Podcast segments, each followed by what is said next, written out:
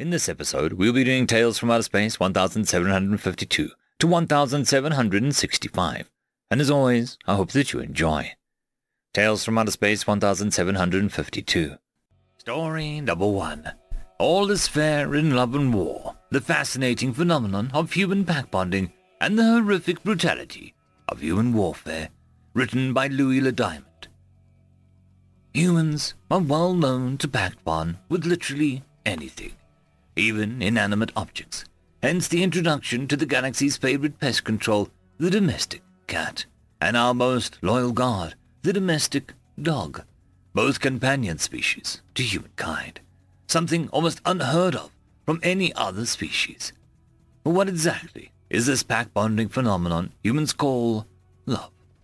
Many galactic citizens are unaware of the true reason the Kylonti chose to invade Earth immediately rather that asked for surrender. Of course, we all know that it was some great heresy that led to unusually high level of aggression, even from such an already aggressive species. The true reason was to do with the absurdly strange human mating conventions. While most species have things such as breeding grounds, select individuals with above average genes to select from to continue the species, and government-assigned partners, humans instead chose their own partners and stay with them. It isn't unheard of for two humans to have a single child and stay together for the rest of their lives. The Kylonti found this practice completely disgusting. But this effect was due to a complex web of emotions known as love. When the Kylonti failed to realize is how this complex web of emotions is not humanity's greatest weakness, like one might assume, but in fact its greatest strength. In order to understand how, however, I must give an abridged summary as to what love actually is. To begin, it's important to note that love isn't just one thing, but can fall into two major categories, family and romance. Family, which includes very close friendships unique to Earth, is probably the more powerful of the two. It extends to the closest of friendships and relatives, genetics and otherwise, of a human. This also extends to humankind's best friends, the domesticated dogs and cats, along with any other animal a human may choose to pack bond with. If a human shares incredibly sensitive information about themselves in a non-professional setting, they probably feel this kind of attachment to you, in which case it is best to keep this information to yourself. It is a great honor to be shared this level of human love. Romantic, and by extension, sexual love is, while perhaps not always as strong as familial love, is a force to be reckoned with. This form of love is felt towards sexual partners, but is often not aimed at reproduction. As odd as it sounds, human partners often simply enjoy each other's company, but don't mistake this seemingly mundane phenomenon as weak. It drives humans to do insane things. Many of the crazy stories from the terrible conquest's brief rule over the Sol One system of humans doing impossible things was caused by love. The Bear of the West, an infamous and anonymous human fighter, for example, didn't fight off an entire army single-handedly for a snack and a warm bed, but because his wife and daughter were in danger.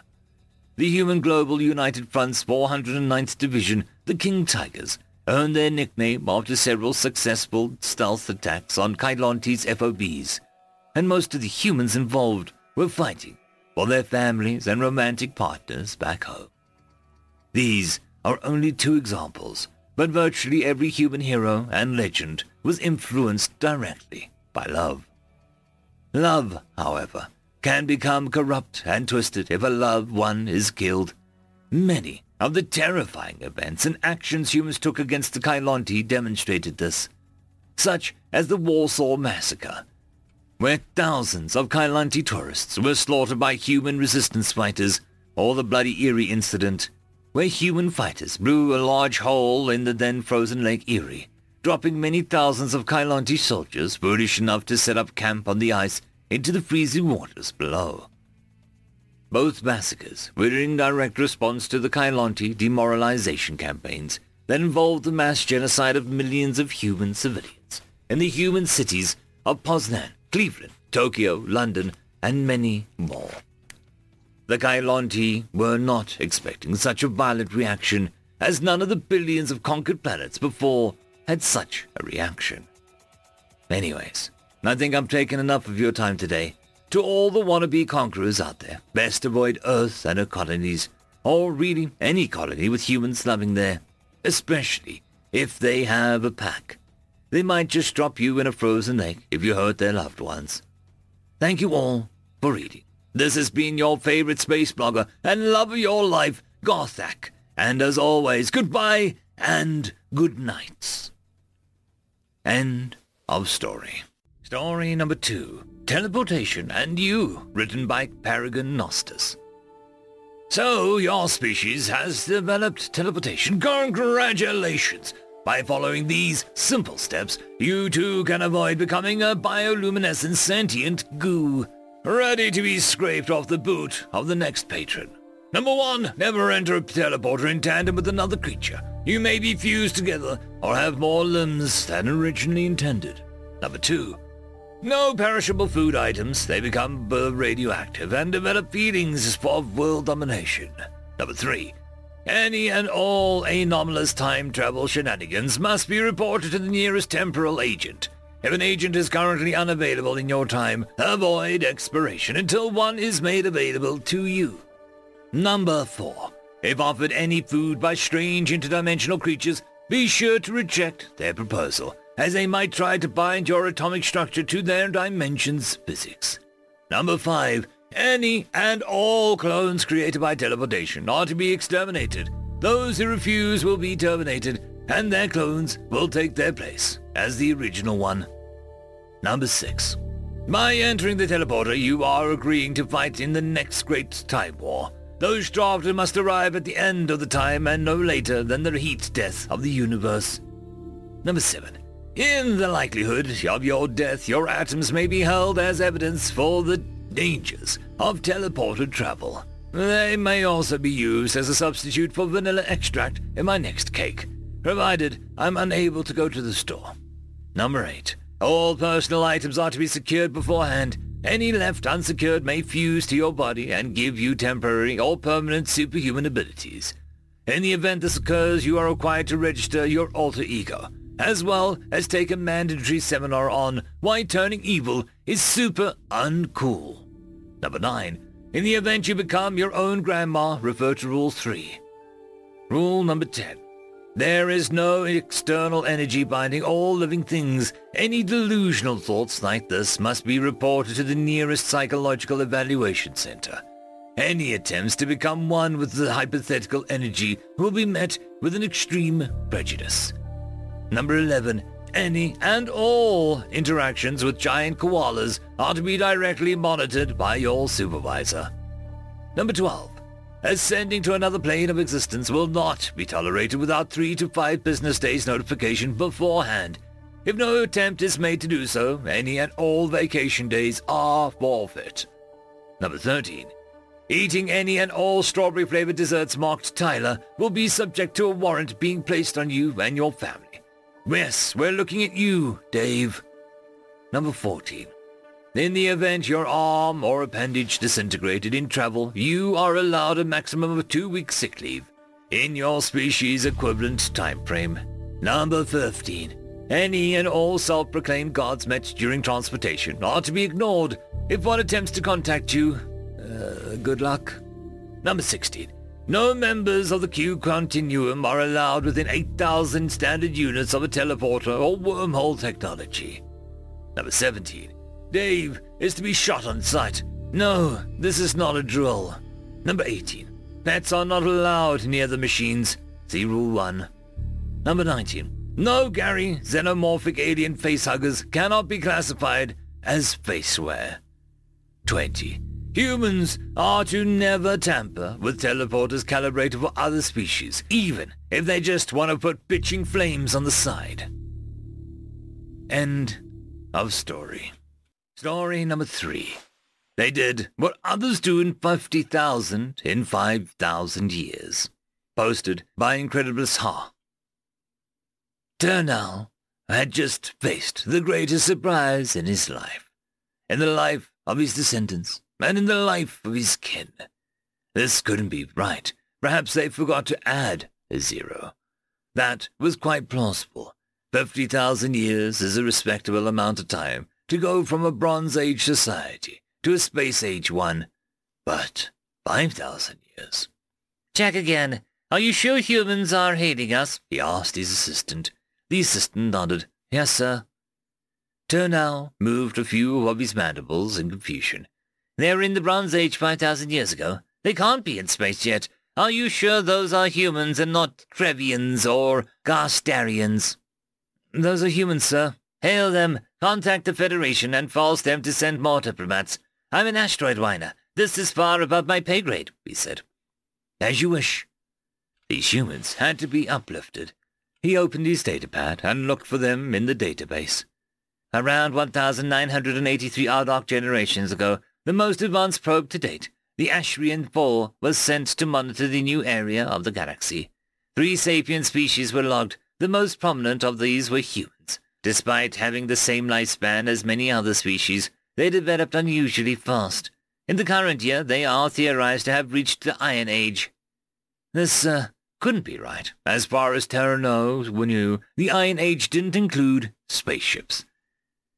The humans are responding to our hails, audio only, his assistant said. Tenno nodded. Put them on. I am currently speaking to humanity, he asked. This had to be some sort of joke. It was simply too absurd. Not only that, but he wasn't a diplomat. What was he going to say if they were humans? I'm sorry. I thought you were still figuring out how electricity works. That wasn't going to work. Yes, yes, you are. A voice on the other side came through. It had a distinct tone, almost as if it was evolved to speak. It was human. They did what others would do in 50,000, in 5,000. End of story. Tales from Outer Space 1753. Bargains, written by AK 1308. Ben huddled behind the tree, trying hard to not breathe out loud. Through the screen of ferns, his eyes were fixed on the old-fashioned ceramic saucer brimming with fresh raw cow's milk, set off by the home-baked cookie, only natural ingredients, perched against one side. It all sat on moss-covered tree trunk, right where the light of the full moon could spill over it. He'd done it just right, or as close to right as the stories he'd heard made it sound. Everything organic, Nothing processed, no preservatives or insecticides, as little touched by cold iron as possible. Now all he had to do was wait. Time passed. The moon crept upwards into the sky. Tiny forest animals skittered here and there. Bugs chirped. Frogs croaked. Something long and sinuous slithered over Ben's foot. He barely noticed. So firmly was his attention fixed on the saucer and the cookie. And then, into the beam of moonlight, fluttered something that wasn't a moth, wasn't a cricket. It was too large by far, with the long translucent wings that whirred as it flew. Ben stopped breathing altogether. Once, twice, thrice, the winged creature circled the stump. Twice it paused and stared accusingly into the darkness, one of those times directly at Ben. He froze, not even blinking. It circled the stump again. The forest was so quiet that Ben could hear a train chugging along the track fifteen miles away. The creature was mumbling to itself. There were two sides to what it was saying, as if it was two different people arguing with each other. Must be a trap, has to be a trap. Why must it be a trap? It's milk and cookies. Who leaves milk and cookies, man? Who sets a trap, man? It's a trap. But milk and cookies. The voice was wheedling. No milk and cookies. The creature flew off to a few yards, then dithered. Maybe a little try. Fly away if danger. It's a trap. But the voice with reason was less confident now. Uh, just a nibble. J- just a sip. Trap. It was just a whimper. The creature fluttered closer and closer, then perched on the stump, crouching next to the saucer. Now that it was still, he could see that it was about five inches tall with subtly inhuman proportions. Its skin was iridescent, gleaming in the moonlight. while its hair was silvery purple. He watched as it took up the cookie, needing both hands to lift the baked pastry to its tiny mouth. There was a tiny crunch as it took a bite. Then it lowered its face to the milk. Ben didn't move except for two fingers. There was a string hanging beside him, and he tugged on it. As the diminutive figure hoisted the cookie again, the net fell from above. Not just any net, however. This was made from hairs plucked from the tail of an elderly mare and painstakingly woven into the shape of his own hands. At each juncture was a tiny shaving of silver taken from antiques that had once belonged to his grandmother. The net drifted down as lightly as gossamer in the summertime. Perched on the stump, the tiny creature had no idea of its peril. Right up until the strand settled over it. Screeching in alarm, it tried to leap into the air, but its wings tangled in the net, and it subsided into useless struggling. Ben's joints were almost frozen solid by this time, but he forced his knees to open, and he stood up. Clumsily, he lurched towards the stump, using the tree as support. You've eaten my food and quaffed my drink, he declared. I hold a debt over you. The fey being ceased its struggles and glared up the human. Man, it hissed. Knew it was a trap. It was a trap, Ben acknowledged, and you flew right into it. He settled himself on another stump closer to the trapped creature. But that doesn't matter. What matters is what you're willing to give me to get out of it. Mick glared at him. Man, it spat. Traps, treacherous cheats. That doesn't matter, snapped Ben. You have to do what I say, or I can punish you. Silence fell briefly. Then a stick snapped, further back in the forest. A footstep sounded, then another. Ben looked wildly around, wondering who the hell would be out here at night, and how they'd snuck up on him. A stranger picked his way into the clearing, looking for all the world like a stereotypical bureaucrat. He wore a suit and tie, and his hair was neatly combed. In his hand was a briefcase, brushing off a fallen log. He sat down and looked over my bifocals at Ben. Let's not be so hasty, hmm, he said mildly. Certainly you have him at a disadvantage, and certainly he has eaten your, your food and imbibed of your milk. There is a debt owed here, but perhaps not one as stringent as you seem to imagine. And who the devil are you? demanded Ben. What are you doing here? Ah, careful now, the man said, raising his hand slightly. Names have power in places and times like this and you do not wish to attract the wrong sort of attention, especially with voices raised in anger. A horsehair net fastened with silver will not serve to bind one such as him. His voice was so mild, so unthreatening, that Ben felt himself relaxing. This was not an enemy. What he was, Ben wasn't sure, but he certainly posed no physical danger. All right, then, he said, more carefully. Who are you, and what are you doing here?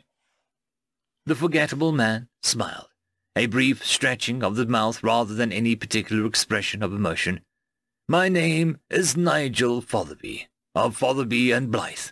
I am here to negotiate the release of your captive without any mischief done on either side. What? Ben couldn't understand what was going on. I just dropped the net, just now. How did you find out? How did you get here so fast?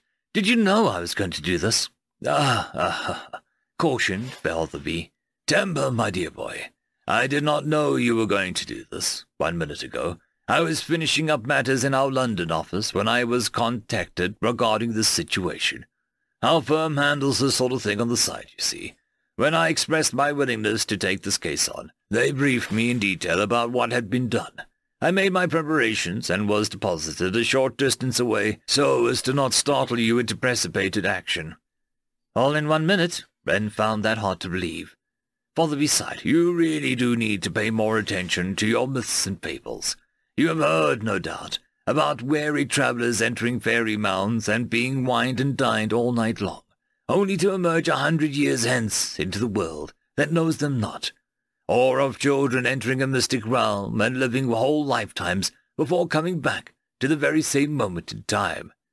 I was drawn into a region of the Feylands where hours passed for me while mere seconds ticked by here.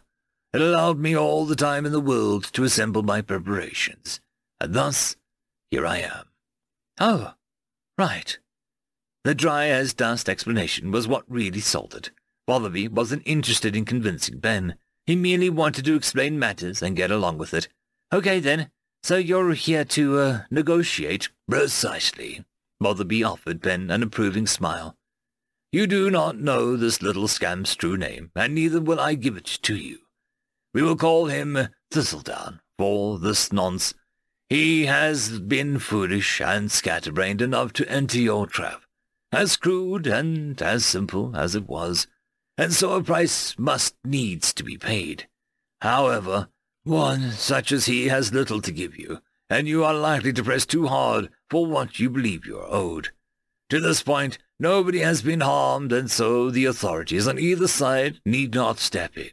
To continue in the vein that you were pursuing, however, might lead to, uh, unfortunate consequences. Authorities? Consequences? Ben wasn't sure he liked the sound of that. Oh, yes, Fotherby raised his voice. You did not know of those, oh dear. Have you mayhap heard of the Wild Hunt? Ben blinked. The phrase was vaguely familiar. That, uh, actually happens. Not as much these days in those of yore, unfortunately, Fotherby said with a sigh. But yes, should Oberon or one of his subordinates catch wind of one of their subjects being tormented or misused by one such as you or me, then the wild hunters assembled. Very law reigns that night, and the unfortunate miscreants find himself drawn into the Feylands, pursued by beasts strange and eldritch through the dark that never ends, within a forest that stretches across the face of the world. He leaned forward and looked at Ben over his bifocals once more. Believe me, dear boy, that is a fate I would not wish upon my worst enemy. That, uh, legitimately sounded terrifying. Ben glanced at the creature who had been temporarily named Thistledown and considered freeing him, but decided against it. Fine, no mistreatment, but you say I'm still owed something. I want to collect it. And thus is your due, Fotherby agreed. Now, to the matter. What is your wish? I would advise against gold or other natural riches for several reasons. Ben frowned. Uh, just out of curiosity, what reasons are those? Fotherby pushed his bifocals up his nose slightly and cleared his throat in a professional fashion. Most folk who attempt to capture a member of the Fae seek out leprechauns for their famed pots of gold. What they do not understand is that a leprechaun gold is fake gold, as with all other riches they might give you, taken by force from the Feylands by one of us, it'll fade away to nothing with the morning dew. I myself maintain a vault of it, but in the Feylands where it will remain good and true. It allows me to buy and sell favors amongst the Fey folk, as part of my business dealings. Right. Ben was beginning to feel as though his entire efforts to this point had been for nothing, so, uh, no gold or jewels or other stuff I could sell. He looked challengingly at Fotherby. What do you have to negotiate with, then? What can I get off Thistledown to pay the debt? Well, uh, that depends, Fotherby said. Why did you go to all this trouble? What do you need so badly? Ben grimaced. It's, uh, my sister. Uh, our parents are dead, and, and she's all I have in the world. She's got this uh, really rare disease in her bones that's, uh, killing her. I, I don't have the money to pay for the treatments she needs, and uh, our health insurance won't cover her for it. I was out of answers. Grandma always used to talk about the old country. So, uh, this is my last option. Ah, said Fotherby in terms of irritated enlightenment. America, I see. Well, I have two options for you. You do? Ben hadn't even expected one. Certainly. Fotherby's smile was dry. As I said, I am here to negotiate. Therefore I have some leeway. He brought the briefcase onto his lap and undid the latches with a sharp snap-snap. Lifting the lid, he turned towards Ben. Moonlight fell within, and Ben gasped. He'd never seen so much money before in one place. Bended stacks of one-hundred-dollar bills filling the leather case from side to side. Holy crap, he muttered. Neither one nor the other, Fotherby corrected him, with the barest hint of humour, closing the lid once more. That money should pay for the treatment. Yes? Ben grimaced.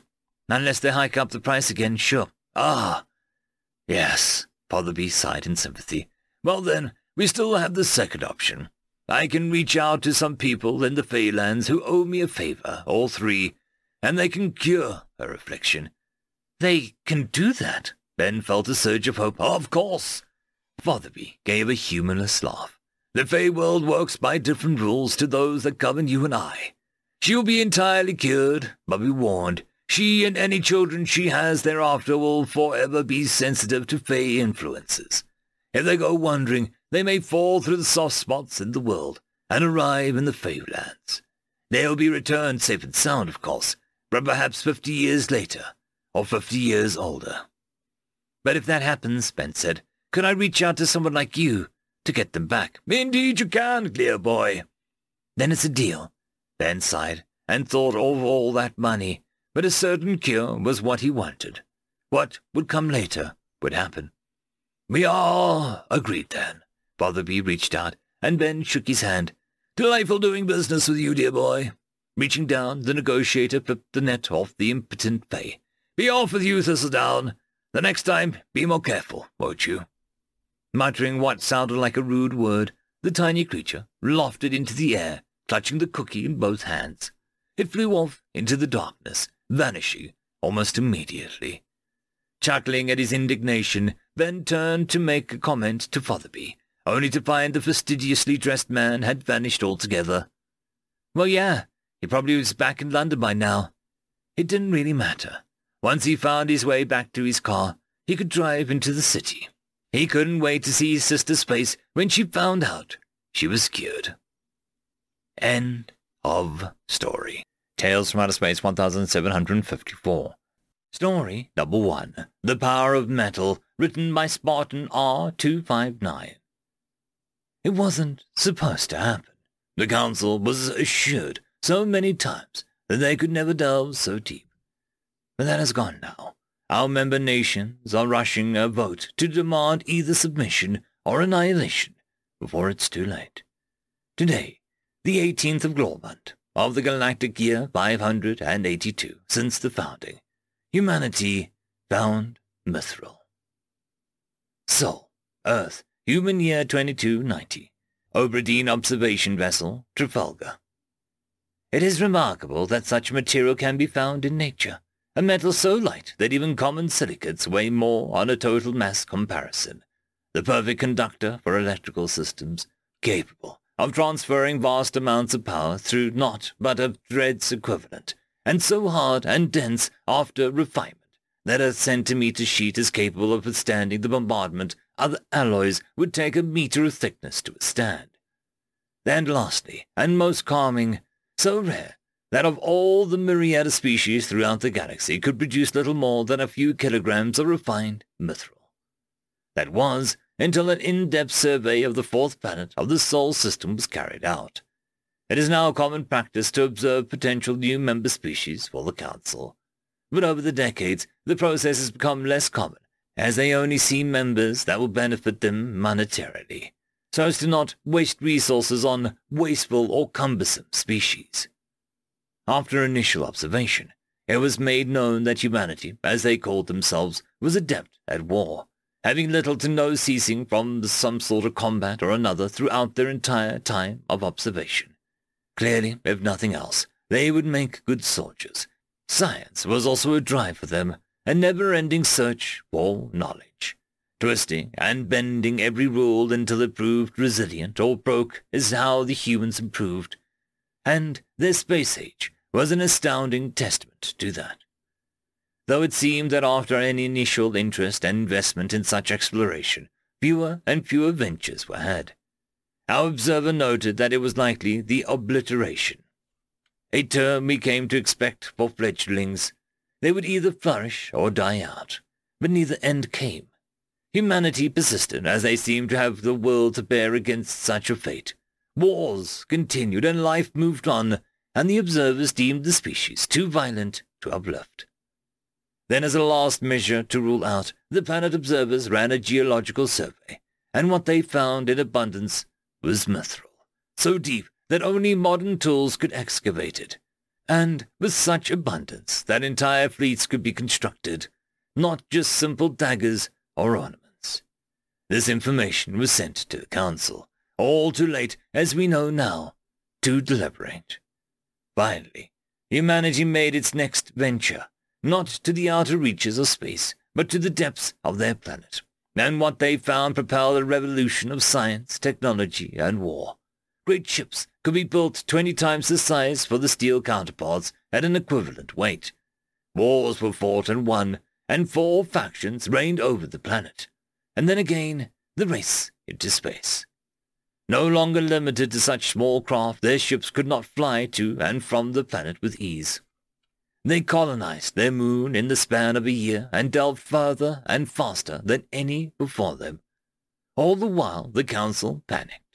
Over the years humanity unified to a greater or lesser extent as factions shifted, gained, and lost power.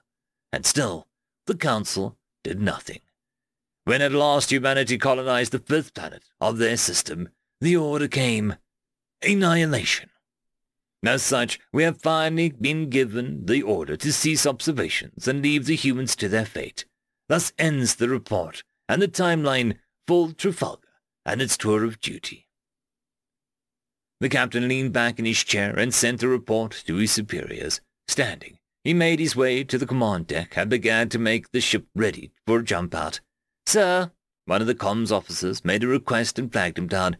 You need to see this. The captain made his way to the station and looked over the crewman's screen. Undeclared vessel. Identify immediately. The captain recognized the language. Human English. His hands went cold, and he made a call to sensors operator. What is out there, Lieutenant? Sir, I'm detecting a human vessel burning hot in intercept. ETA four minutes, he called. The captain fidgeted. How did they find us? Our stealth tech should still far exceed them. Another call from the com. Sir, a new message. Let's hear it, the captain said.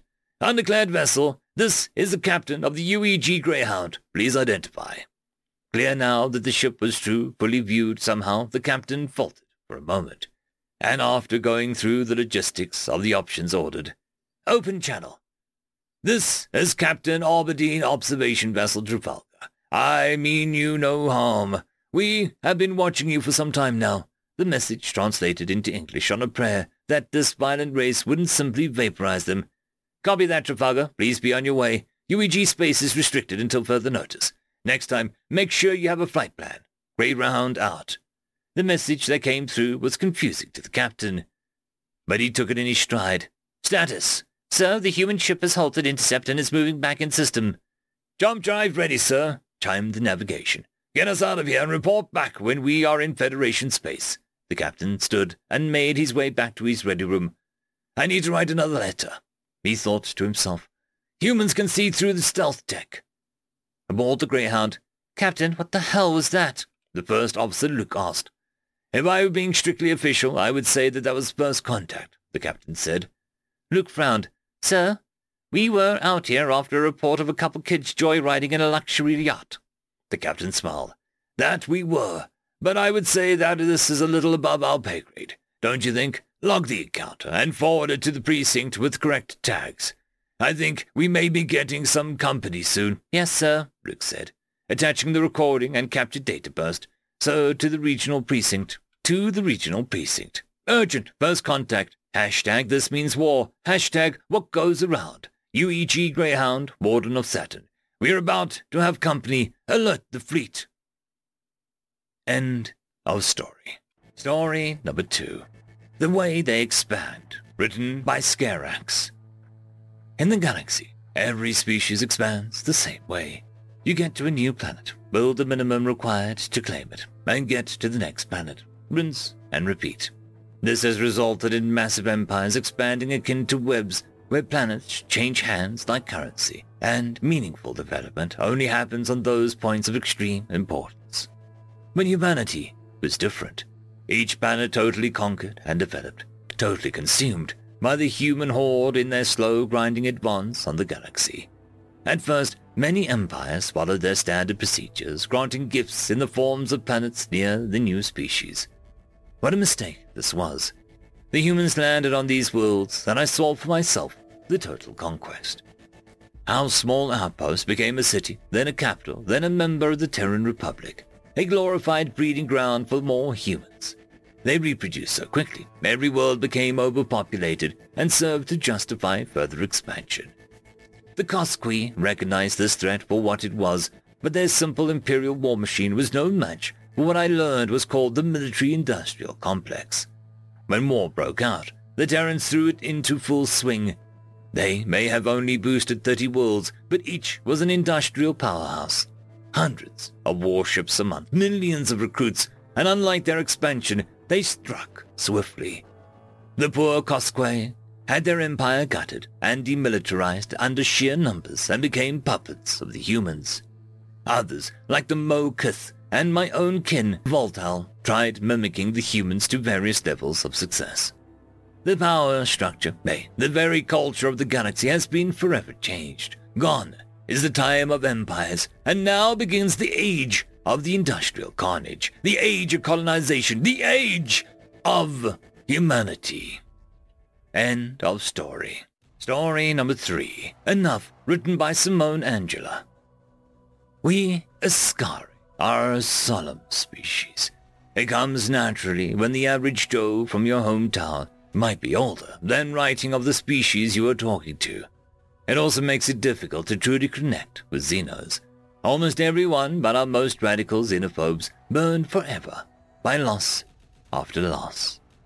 When the humans joined us across the stars, they were amazed. We had all the technology they had dreamed of and more.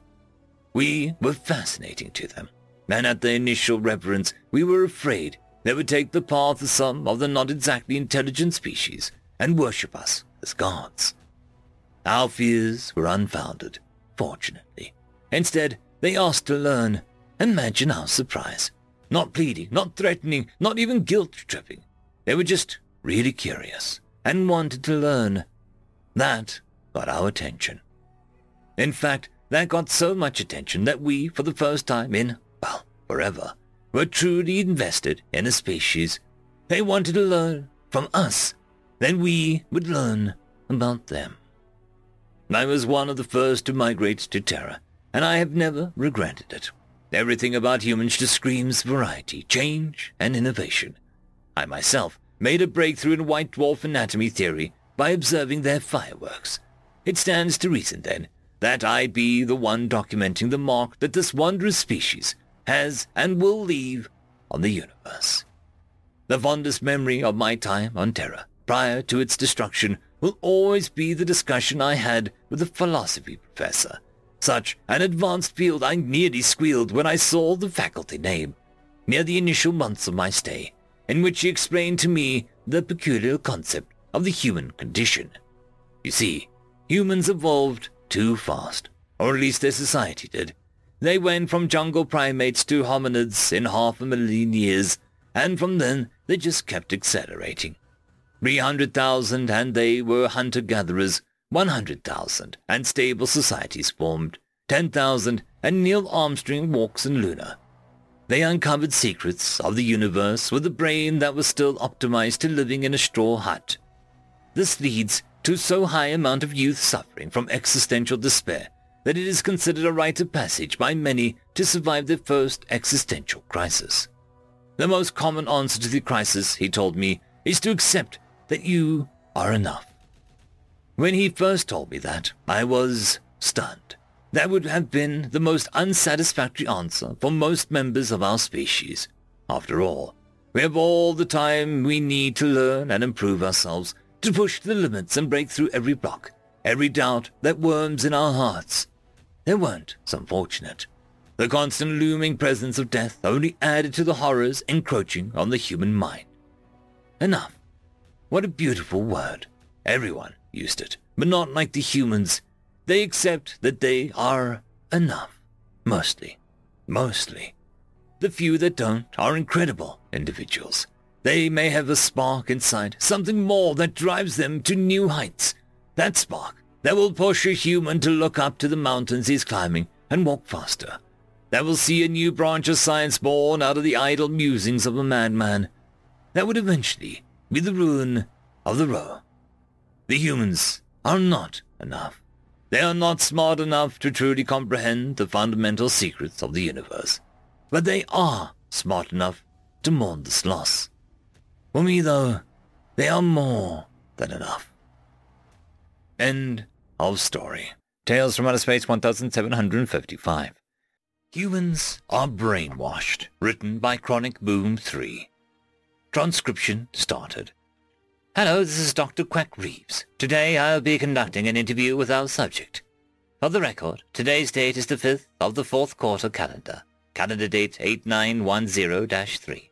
The subject in question that I'll be interviewing is a pre-modern species, Hoja, in relation to its experiences prior to the acquisition of said subject.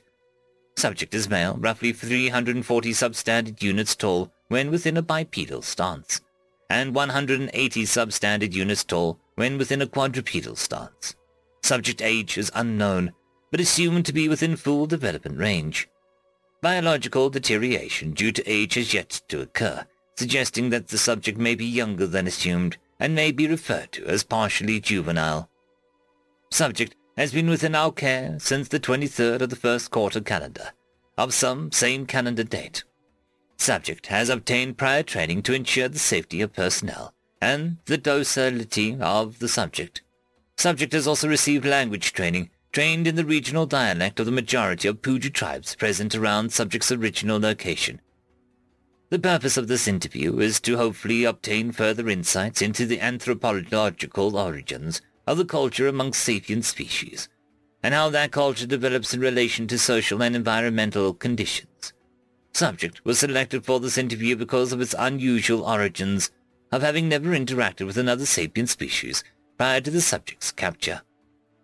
As required by law, I am required to state my species, sex, and physical appearance to avoid potential contaminations of subject responses, as well as to provide context to subject's behavior. Note that the subject has yet to be exposed to my species, and may act with hostility, fear, and or stress, which has previously been observed with Poja subjects, and therefore is no cause for alarm. I, Quack Reeves, the interviewer, am of the modern species Zacharak, I am a male of my species, and I am 53 substandard units from head to tail. I have light brown fur covering my whole body, and possess two arms which extend from my shoulders. The brain, as well as my sensory organs, are contained within my skull, which sits above the shoulders. I do not possess any legs or any other locomotive appendages, and instead slither around on the ground. My diet consists mainly of meats. However, I am capable of consuming some species of nuts, native to my home world. I am currently adorned with standard research vest, and are otherwise nude. I acknowledge and accept responsibility that should I fail to accurately describe my appearance, biology, physical attributes, etc., I shall receive reprimand up to and including jail time and or demotion. Accompanying me is an emotional support human, which may be used to calm the subject down should any complications arise. Jake, please state your full name, appearance, and disclosure. Additional subject identified, Jake. Um, hi, uh, I'm Jake, uh, Jake Martinez. I am, uh, 153 uh, substandard units tall. Oh, oh, right. Uh, I'm also human. Uh, I mean, I am of the pre-modern species human. Uh, I'm a male, and I have blonde hair uh, and brown eyes I am a bipedal. Jake, I need you to specify that you only have hair in certain places, please. All right, Docker. Sorry, Docker. Transmission amendment, Doc. Human English slang for doctor. Right, so I only have hair on my head and in some other places like my armpits, groin, and above the eyes. The doc told me that I apparently have a calming appearance for the, uh, Poja uh, because I somehow remind them of their children, which are also apparently hairless. That's uh, not entirely relevant for the interview, Jake. Just describe your appearance for me, please. Right, uh, sorry, okay, uh, so I'm bipedal, meaning I have two legs which I use to walk around, and I have two arms which connect at the shoulders. I also have a skull like the doc's, where my brain and eyes and such are located. Transcription amendment by such, Jake means the rest of his sensory organs. Humans tend to value vision more than their other five senses. So, uh, what else did you want me to say, Doc?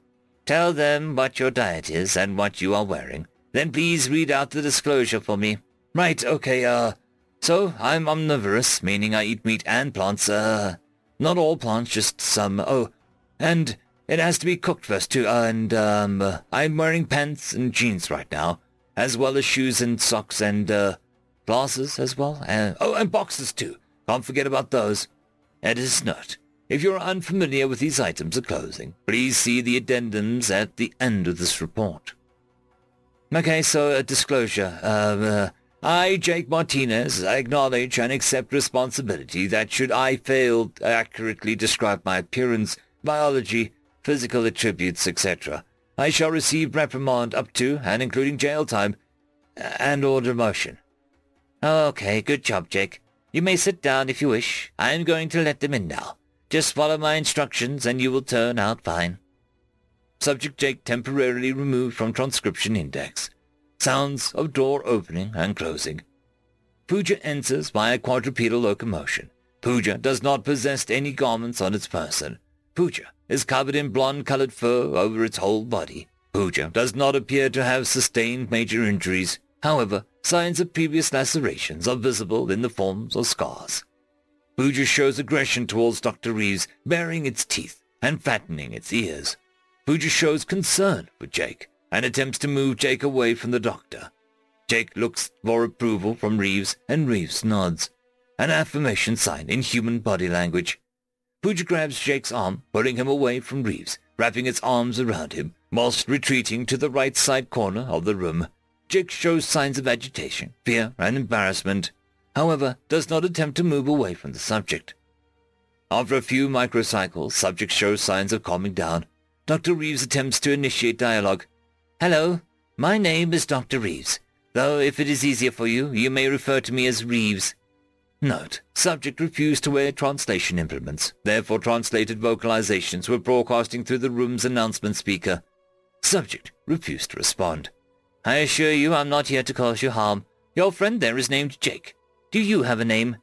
Subject looks down at Jake with confusion. Jake smiles back and waves, a human greeting. Jake shows signs of moderate worry. Subject looks back to Dr. Reeves. Subject speaks. Name? Subject shows signs of not understanding. Reeves. Yes, your name. Do you call yourself anything? Subject does not respond. Subject looks back down to Jake and sniffs his hair. Subject speaks once more. Fear. Jake is nervous, is he? Don't worry, he's fine. He's just unfamiliar with your kind, just like you are nervous about me, right? Subject hugs Jake tighter. Jake makes a surprised vocalization. Subject shows signs of curiosity, prodding at Jake's clothing. Subject brings a claw to clothing, ripping it experimentally. Jake stirs uncomfortably. Jake re-added to transcription index. Uh, hey, uh, please don't do that. Subject added to transcription index as subject. What? Subject pulls at Jake's shirt. Jake looks back to Reeves for clarification. I believe he's asking what you're wearing, Jake. It's, uh, just my shirt. Please don't rip it. Subject disregards last statement and rips the shirt playfully. Reeves, can I ask you some questions? Subject does not respond. Subject ignores last statement. Subject sniffs Jake's hair again. Subject starts licking the hair. Subject shows signs of scenting. Reeves laughs. It appears that he's claimed you, Jake. Jake sighs.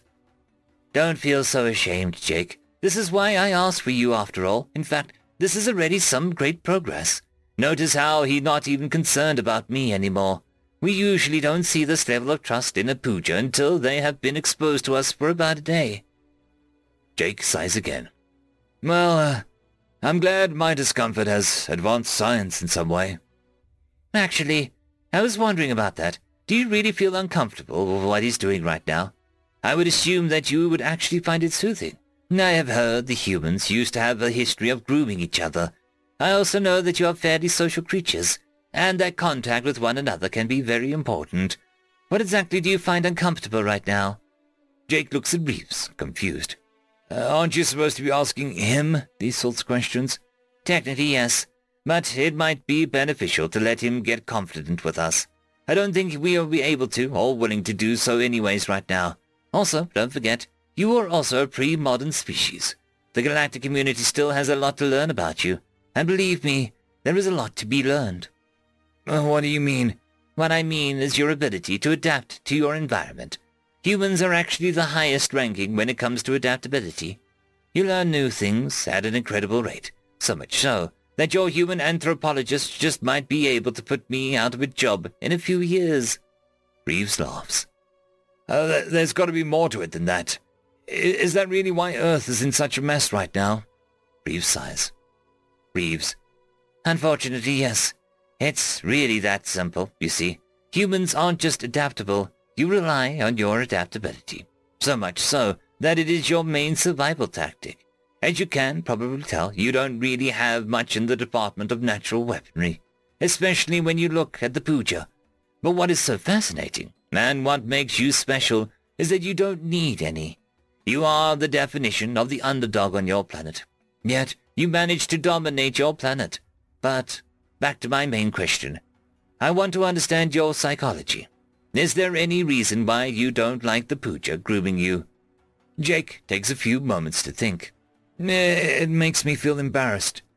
Would you care to elaborate? Well, uh, I don't really know. I just, uh, feels like something I shouldn't be doing. But your biology would suggest otherwise. It should be beneficial for you to allow him to groom you, so you could theoretically prevent parasites. Not that I'm saying that you do, but your evolutionary history, as far as I am aware, shouldn't discourage this sort of thing. There is little net loss for a potentially huge gain, saving your life. I don't really know what you expect me to say, Doc, but uh, I, am just a university kid. I, I, I, think you should be asking these questions to a human doctor. Uh, I don't really know the ins and outs of how we work. Uh, I guess it's just the culture that makes me feel this way. The culture? Yeah. Um, I guess the things we would seen as childish if another human saw me like this. Like I was being coddled or something. Do you personally think that it is childish? Yeah, a little. It feels too, uh, intimate. Like he's trying to say that he's my guardian or something. It makes me feel uh, dependent, like, uh, I, I can't take care of myself properly. You realize this is completely natural exchange, right? If I am not mistaken, even some of your closest evolutionary relatives do the same thing. I wouldn't say that this is something to be ashamed of. You are offering invaluable assistance to me, Jake. You should celebrate that. You are helping us understand not only yourself, but another species as well. This could potentially save lives. Are you not proud of that? Jake does not respond. The subject gets Jake's attention. Fear, Jake, fear, no. The subject hugs Jake again. Jake control, Jake control, no Jake. Subject appears to be thinking of a word. Jake, bad alpha, bad alpha, Jake control, you alpha. Is he calling me a bad alpha? No, Jake. Fear bad alpha. I fear bad alpha. And I alone. I knew alpha. No, you don't understand. I, I don't fear anybody. I just... It's just my culture. Culture bad, Alpha. Culture control. Culture not here. But Jake fear culture. But Jake brainwashed. Note, this is unknown how the subject knew the word brainwashed. With its limited vocabulary, theories suggest relation to the subject's past. Reeves. You know, I think he's right, Jake. I think you are forgetting that you are still an animal. When's the last time you've done anything like this? When's the last time that you've had someone show you affection like this? Again, Jake does not respond, likely indication of negative response. Transcription ended. After interview observations, whilst the original purpose of the interview was largely a failure, valuable insights into the human mind have been obtained. It appears that humans are not entirely the rational creatures we assume them of because of their staggering technological progress. Several instances in this interview did I question the mental health of Jake, as much as his behavior had either disregarded or acted defiantly towards his nature. It has been proven that acting in such a way can be troublesome for many sapient species in the galactic community, causing unnecessary sadness, resentment, or stress in an individual. Much of what I observed regarding Jake's cultural misgivings were either obstructive detrimental, or malicious towards me, nor the Puja, which brings into question why human culture developed in such a way to discourage these behaviors. I currently do not know why human cultures tend to discourage intimacy, but any potential reason, such as population control or a value for independence, no longer seem relevant to the current human world, broad as it is. I question why these cultural taboos continue to exist, and what purpose they serve to the human mind and all the powers above them. I also question why many humans appear to take these values to heart. It is both fascinating and disturbing to observe as the human act in disregard to their own self-interest, despite such actions not conflicting with their moral values. Furthermore, humans often seem to have discrepancies when it comes to such moral values if and when they conflict with societal values. What is fascinating is that humans will often prioritize their societal values over their moral values and personal interest. What is horrifying is that often these societal values are harmful or detrimental to the majority of humans. Due to these discoveries, I'll be issuing a formal complaint to the United Nations, the independent nations of Earth, and the Alliance of Territories of Earth in regards to the breaches of sapient rights and will be calling upon the galactic community to conduct a thorough investigation into such breaches.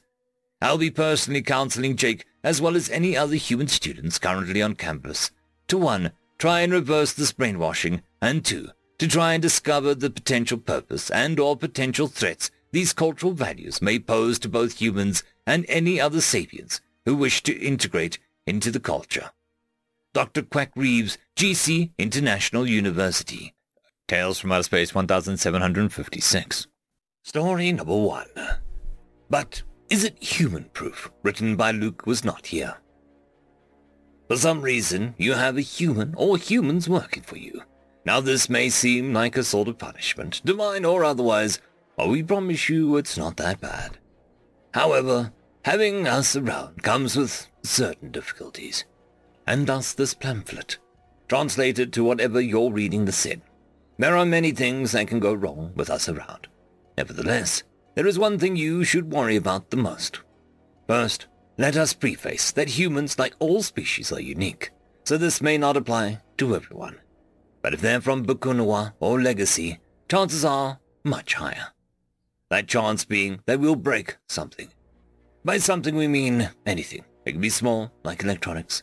Legacies are great at that. Or machinery. If they're from Bakunawa, they probably already have.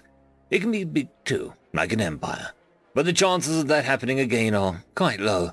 So safe to say, anything is possible. Yes, even that. The thing nobody has broken before. We'll find a way. It won't even be on purpose. We humans are a curious species, and curiosity can lead to accidental destruction. Which begs the question, how do you stop humans from breaking your nice things? Well, we have good news and uh, bad news. Bad news, you really can't. Accidents happen, important things will be in pieces. Little things will be dropped and stepped on. Things that should not be bent well. Murphy's Law. Anything that can go wrong will go wrong, and at the worst possible time. Good news. Humans think aliens are cool. The fact that humans work for you is because they want to. We as a species were alone for so long, and now you're all here. We want you to like us, which means we'll be far more careful than normal. So accidents will happen. To a far lesser degree. So when you build and repair things, try to break it, and once you can't anymore, it'll be far more resilient to us. Follow the KISS acronym. Keep it simple, stupid. Nonetheless, we will still break things, and we'll also fix them. The person in front of you is the best of us. They're the smartest and strongest, the most curious. They decided to go on your ships and your schools to learn to be better humans by being more like you. So don't be too hard on us, please. And always remember, when you're building or fixing something, ask yourself a simple question. But is it human-proof? End of story. Story number two. Skulking Hunter, written by Fated Apollo. The hunter stalked through the corridor of the five-story apartment building, clawed feet quietly tapping on the dark, composite floor. The hunter was slowly approaching the door leading to where their prey waited. A claw hand with black, short fur grabbed the handle and gently pushed it down. The door slid silently open, just enough to let the hunter through. Pushing the door almost closed to not make a sound, the hunter stalked into the gloomy room. A hallway awaited the hunter. Smells of prey and the outdoors lingered on the clothes hanging in the room. The hunter stepped over the shoes in the hallway and past the jackets, pausing a moment to listen for any signs of alert, but hearing none. The hunter crept on. The room right behind was a living room, and immediately the hunter spotted the prey, slouching on the couch reading a book. A smile crept onto the hunter's face, showing white, sharp teeth. Red eyes observed the prey, while the hunter stalked the shadows ever closer. Slowly, to not make a sound, the hunter crept up towards the couch. The large pink slash brown alien had no idea what was... Hey, kiddo, the prey said, without looking. The hunter sighed and threw her arms up in frustration. How did you spot me this time? The human Daniel looked over his shoulder, smiling. Your hint is light. He turned back to the book. The hunter, also known as Sola, scratched her chin, like she had seen Daniel do when he was thinking. She looked back towards the door and saw the light streaming in from the corridor outside. Thinking for a bit, she wondered how much light spilled in from the doorway. You saw the light when I opened the door? Yeah, uh, the white walls in the hallway lit up, Daniel said. Sola stood there a bit, wondering if she could make sure Daniel's hallway was bright next time. Or maybe she could turn off the lights in the corridor. She padded over to the couch and held out her arms towards Daniel. He put his book down and lifted Sola up and plopped her down on his lap. Better luck next time, kiddo. What are you reading? She asked, decided to put her plans for the next ambush off for now. A book on local flora, Daniel said, putting an arm around Sola and picking up the book again. Is it interesting? she asked, and leaned back against him, looking at the book written in human writing.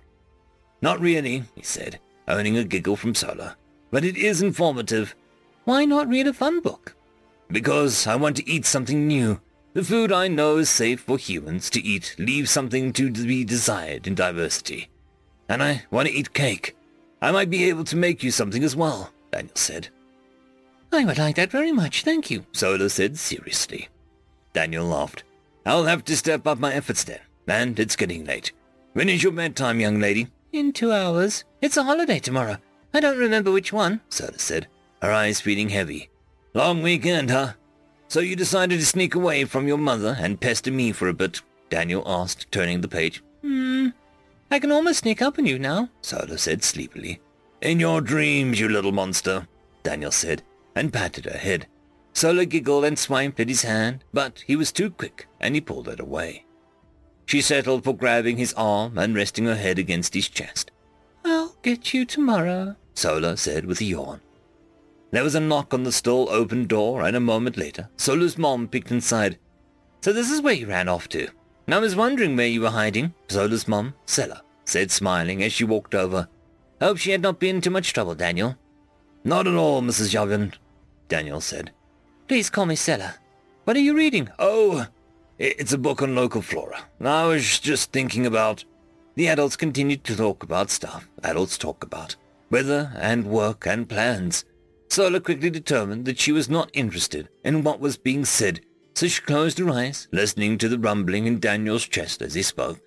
She felt a warm hand gently stroking her head, and after a long day of school and skulking, the small hunter quickly fell asleep. End of story. Tales from Outer Space 1757. Story number one. Human Steel.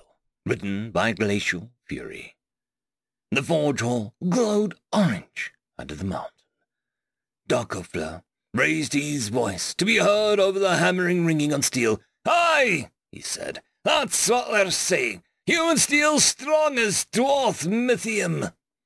Manius, the forge master, brought up his heavy shaping hammer, whistling down on a piece of glowing metal. Sparks leapt off the anvil in a fiery arc that died in the dimness of the vast underground chamber. Again and again the hammer fell, and Manus slowly forced the metal to yield to his will. Said that, did they?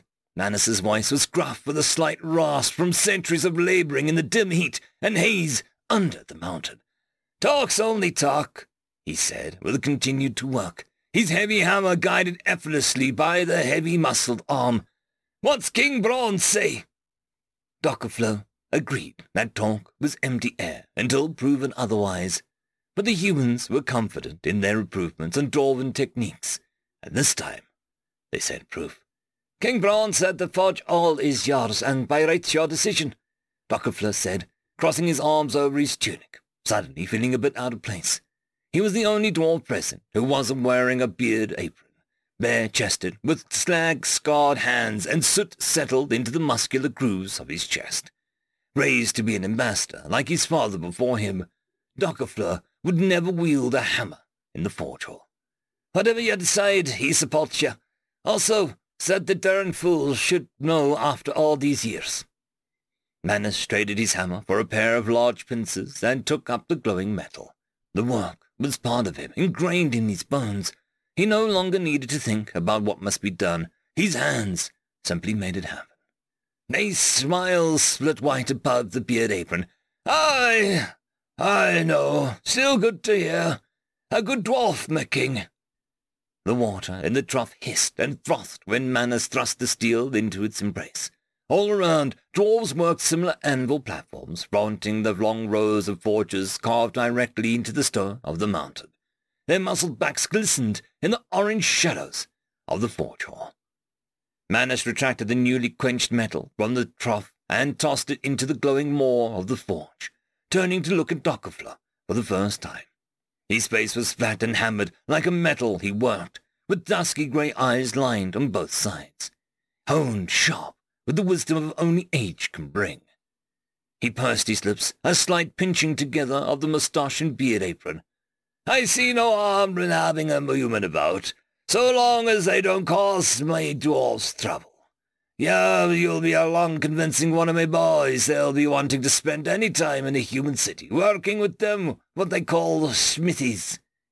Dockerflow agreed, save one thing. Got me a volunteer? He fought back the grin that twitched on his lips as the surprise on Manus's face.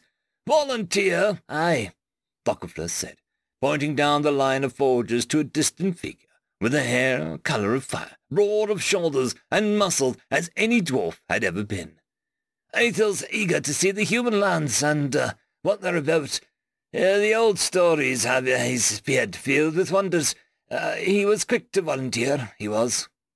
Manus followed Dockerflow's finger across the great chamber.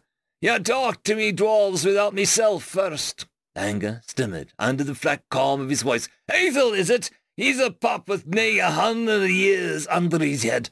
Can't be letting him traipse off to the God knows where with such a tender age. Manus was shaking his head firmly. Maybe another fifty or hundred years and he can go. You hadn't seen a sentry when you started your travels, Dockerflow pointed out. Travelled to Eversteel. Before you was a hundred, you did.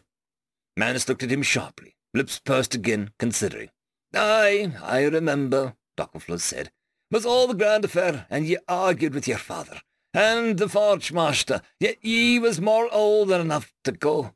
I remember he thought as ye do now, but relented in the end. Hard to let go, they say. Manus lifted his chin, a stubborn light in those grey eyes. Then he sighed and blew out his moustache, scrubbing a gnarled hand across his face. I, I remember well, dwarf, he said, his eyes momentarily misting with memories. Sent the pup, then. But hear me well, dwarf. Manus smashed the tip of his nose into Dockerflow's, stabbing the stubby finger into the delicate fabric of his tunic. If anything befalls the lad while he's away, I'll be coming for your beard, and don't ye be thinking there'll be anything to stop me. Dockerflow believed him, spreading his hands wide and nodding in understanding. I'll be looking after the young stallion, I will. No harm will come to him on my beard. Manus stepped back, seemingly mollified. Good. Good, I understand. Then these humans of yours sent a sample. Dockerflow smiled, slipping a hand inside of his tunic. It was a black satin scabbard traced by polished silver. The blade hissed from its sheath, the soft whisper of master craftsmanship, polished steel, and dark blue swirls running along the gleaming length. Manus's eyes fell upon it with a grudging appreciation. Aye, was all the forge master managed to say. His eyes were mesmerized by the magnificent weapon and how the light played over the rich steel. It was perfectly balanced and light in his hand, a pleasure to hold. He ran a thumb along the razor-fine edge, whistling in appreciation. Then his face jerked up. Human steel! Aye. Plain old iron I pulled out of the ills under their keep. Not a fleck of lithium in it. Manus's brows tried to lift right off his forehead, and he nodded, moving towards the testing bench. He hammered at the sword, bent it in vice, and Dockerfler watched it spring back into shape. Good as ever. Manus doused it with acid, beat it with chisels, and subjected it to blue swirling steel to every torture shy of tossing it into the molten depths of a volcano. When he finished, he scrubbed sweat from his brow and turned to Dockerfler. Something strange glinted in his eyes. Send word to your humans. His voice was gruff, grudging, and impressed. We accept their offer in exchange our ways. His eyes went back to the sword, then returned to Dockerfler. In all me years, I've never had a blade steel with such strength and durability. If they'll be sharing their secrets, we'll be listening. I have the parchment written in my chamber, Dockerfler said. Just need yours and the king's seal for the devocate. Aye, do it. Manus held the sword in his arm's length, admiring how the forge hall's orange light ran warm along the metal. Only a stubborn old fool would turn away from learning how to work the metal with such mastery. Even from a human. Might be it's the truth. End of story. Story number two. Sol 1000, written by Glitchkey. Come, what are the requirements for me to race into Sol 1000? Your ship does not meet the minimum safety specifications. I'm aware of that. What are the minimum safety specifications and how much would a retrofit cost? Minimum safety specifications for the Sol 1000 are M-Spec gravity stabilization for pilot capsule, 10,000 credits. M-Spec shielding against heat, cold, pressure, vacuum, EM kinetic and magnetic damage, 40,000 credits. M-Spec aerodynamics hull rebuild, 100,000 credits.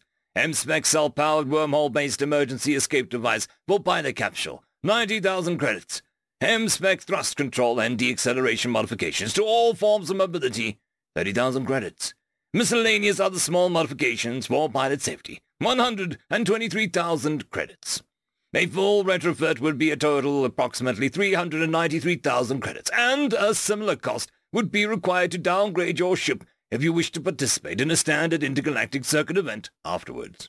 Oh, well, um, I, I could buy a mid-range battle cruiser for that. What am I going to be doing? Driving into a gas giant? Y- yes, a slightly past the halfway point in the race, you would be expected to take a 20-mile dive into the fifth planet in the system, through a jump ring installed deep within the atmosphere for the race. Is that the most dangerous part of the race? Statistically, that is the least dangerous major obstacle.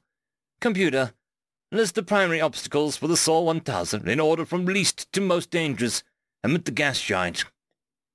In order from least to most dangerous. You will make a run through the system's outer debris field at relativistic speeds.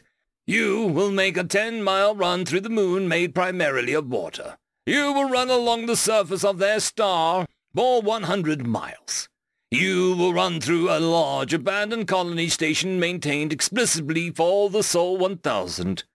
You will run through the detritus of a hundred-year-old battle with live mines and active military drones which will attempt to intercept and destroy any nearby craft. Well, uh, computer, what are the expected benefits if I do well in the Sol 1000? The sponsor value of a player who places in the top three in the Sol 1000 increases by an average of 5,000%, with rapidly diminishing returns for every human race participated in until the 10th at which point pilots are banned from the standard intergalactic circuit under the same policies that ban humans as a hazard to the well-being of races. Yeah, yeah, I know the rules. Hmm. Earlier, you started to upgrade specifications were higher than military spec. Uh, do those specifications have a name? Officially, there is no name for a build specifications of that caliber. Unofficially, they are referred to as human spec. End of story. Tales from Outer Space 1758. Story number one. The Hunt, id. Written by Sviana Watson. We should give it back. We have enough other... No! Yuri cut them off. The gold is fine, but this thing is a real payday. You don't even know that. Rat flared their frill, their claws ticking against each other's impatiently. Put it back, and let's get out of here. Curie growled and stood as tall as possible. Their frill flared, and all four of their clawed arms raised as if to strike. This is my job! I call the stakes. Are you in or out? Frill retracted, and they put their hands behind them in submission. You are correct. This is your job. I called the last one. Good. Now find out what you can about these creatures. They turned the device over in their hands, wondering at the odd markings on the small buttons. Curie was not foolish enough to push any of the buttons, as it could do anything, including blow up in their face. The two retraced the steps through the strange plants to the ship. This planet had strange tall plants with hard stems that grew to as much as a hundred son or more, despite the gravity nearly twice of their home world. If not for their exosuits, they would not have been able to undertake this little job. It was worth it, though. The drones had picked up nearly a thousand gurn of gold, maxing their ship out with takeoff from the steeper than average gravity well. They were nearly at their ship when they heard it. One of the creatures was making noises at them. They ducked behind one of the tall plants and hid. Rat, what have you learned? They are called humans. Uh, one and a half to two sod tall. Curie nodded. High gravity planet. Small creatures make sense. Diet? They are omnivores. Curie scratched his belly thoughtfully. Claws, teeth, venom? None. Rat turned the device to show Curie the picture of the humans. Excellent! Curie flapped his frill in mirth. Scavengers, no problem. We'll have fresh meat tonight. Top running speed? Their record speed is 11.2 son per tack. Ah, less than half our speed. And we can do that easily in the exosuits, even here. Fire up the translator. Red assumed a posture of submission. Respectfully, we should give it back. It says here that humans are... Enough for you! Curie snatched the device, a claw drawing an orange gash across the back of Rhett's stand doing so.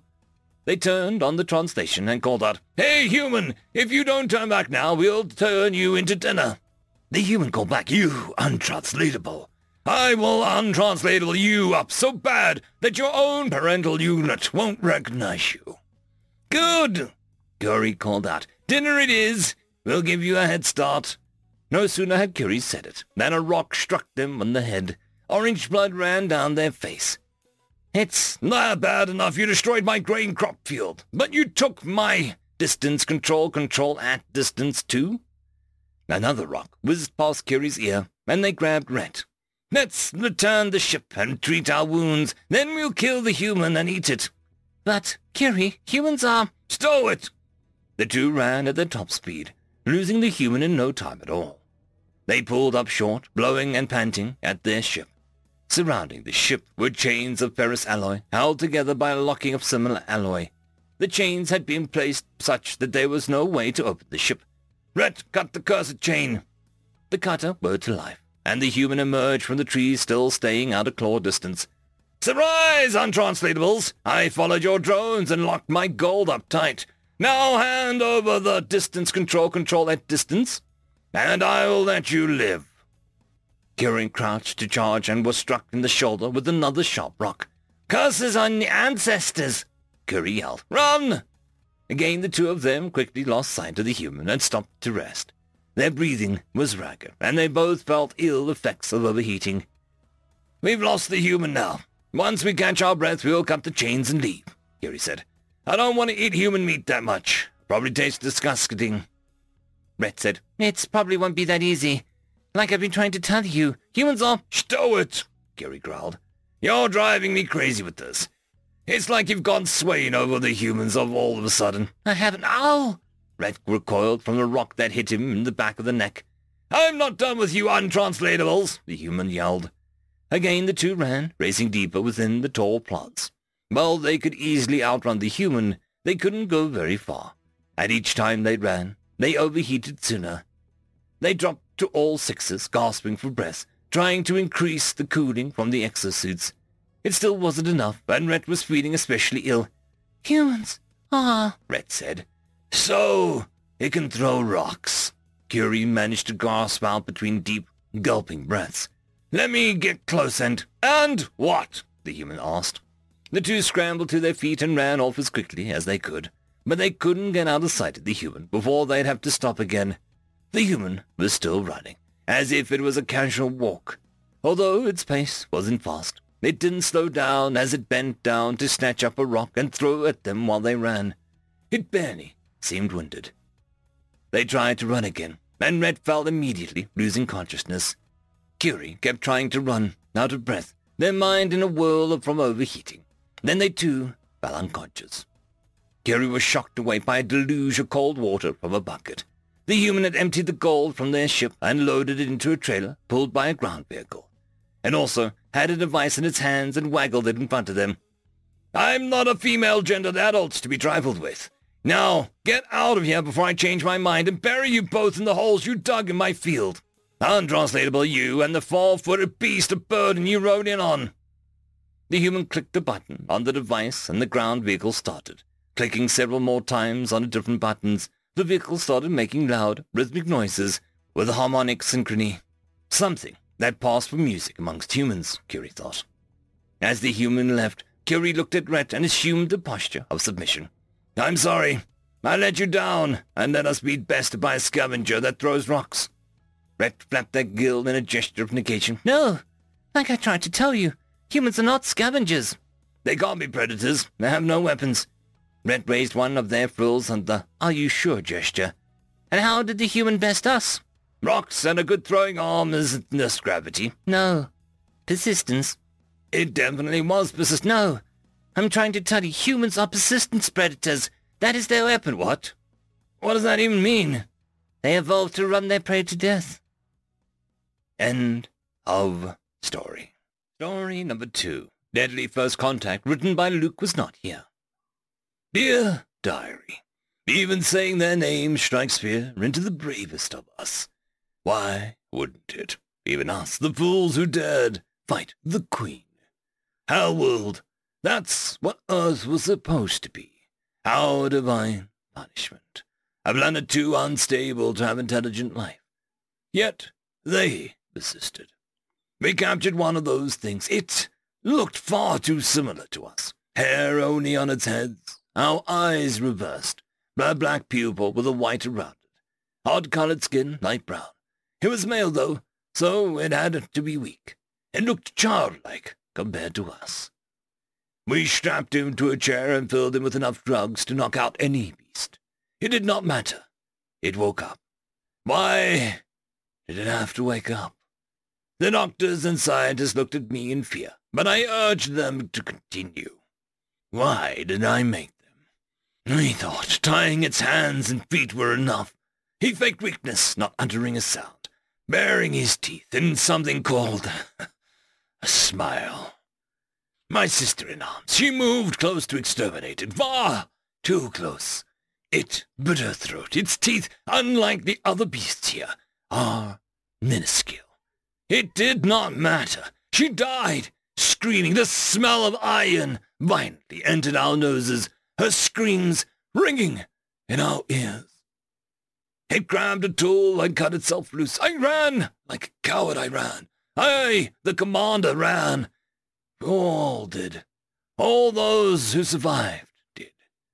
The brave, for the first time in my species' history, died. We are stronger, taller, faster, better. But Earth's suppressive gravity made us slow. The creature's savageness was unholy. Those who tried to fire our railguns didn't have enough time to get them to bear. He rushed forward like a wounded animal. The stench of blood and feces did not overpower him. The cries of pain did not deafen him. To my five sisters who fought that day, at least your deaths were quick. As he bit her, I saw the eyes of a demon. We saw one of them. The dropped leader, simply known as the Rue. We fought them for months, the more we learned, the more it made sense. His ancestors a few generations ago used things called nuclear bombs to officially end their world. A bomb that poisons the land it touches. What's left of it? His forefathers fled to their moon and survived in a city called Bakunawa. Like us, he was born poor. Like us, he fought against the powers that be. Like us, he was sent to a hell world to see if was survivable. Except his hell world was the very one his ancestors destroyed. He and the prisoners who came to Earth known as the Dropped. On Earth he fought the legacies, those who survived the bombs and the bunkers. They fought a culture that, like ours, taught their children to fight. Like us, stronger, taller, faster, better. Yet he nearly won. Extinction is what the legacies faced. Until we came. They have primitive technology, not primitive minds. The dropped and the legacies set aside their differences to fight side by side to defeat us. And that was before they found an army's worth of firearms in the bunker. Our enhanced ears deafening us in the hails of gunfire, their bullets tumbling into our bodies. We surrendered. When we did, we finally figured out English and told them our story about the Queen, our losing fight. Some of his generals openly wept. But they were like us, sent to die on the same planet, no less. In a way, they were killing their own sisters. Rue, the demon, just quietly said to himself, Back! We made peace. That's what they called it. Its meaning is wonderful. Freedom from disturbance. Tranquility. We stopped our killing. We learned about each other. We taught them about the wonders of space. They taught us how to enjoy it. We fixed our ships and soldiers, showed them technology beyond their wildest wishes. They showed us how to survive without it. Rue taught us many words, but when I lay in bed two seemed to always echo in my mind. Tyrant and another one. Revolution. Now we are going back home to once again try to free our planets from its queen. But this time with Alf. This time with an army of humans. End of story. Tales from Outer Space 1759. Story number one. Property Rights. Written by A.W.M.D. Ladd. There are many Terran phrases that terrify the galaxy. A soldier fears, you're going down with me. A merchant fears, can I speak to your manager? A delinquent fears, back around and find out. But everyone fears, get off my property. You see, the Terran economy is structured differently than the rest of the galaxies. Millennia of regulations, interference, monopolies, and trade has led most races down the route of corporatism.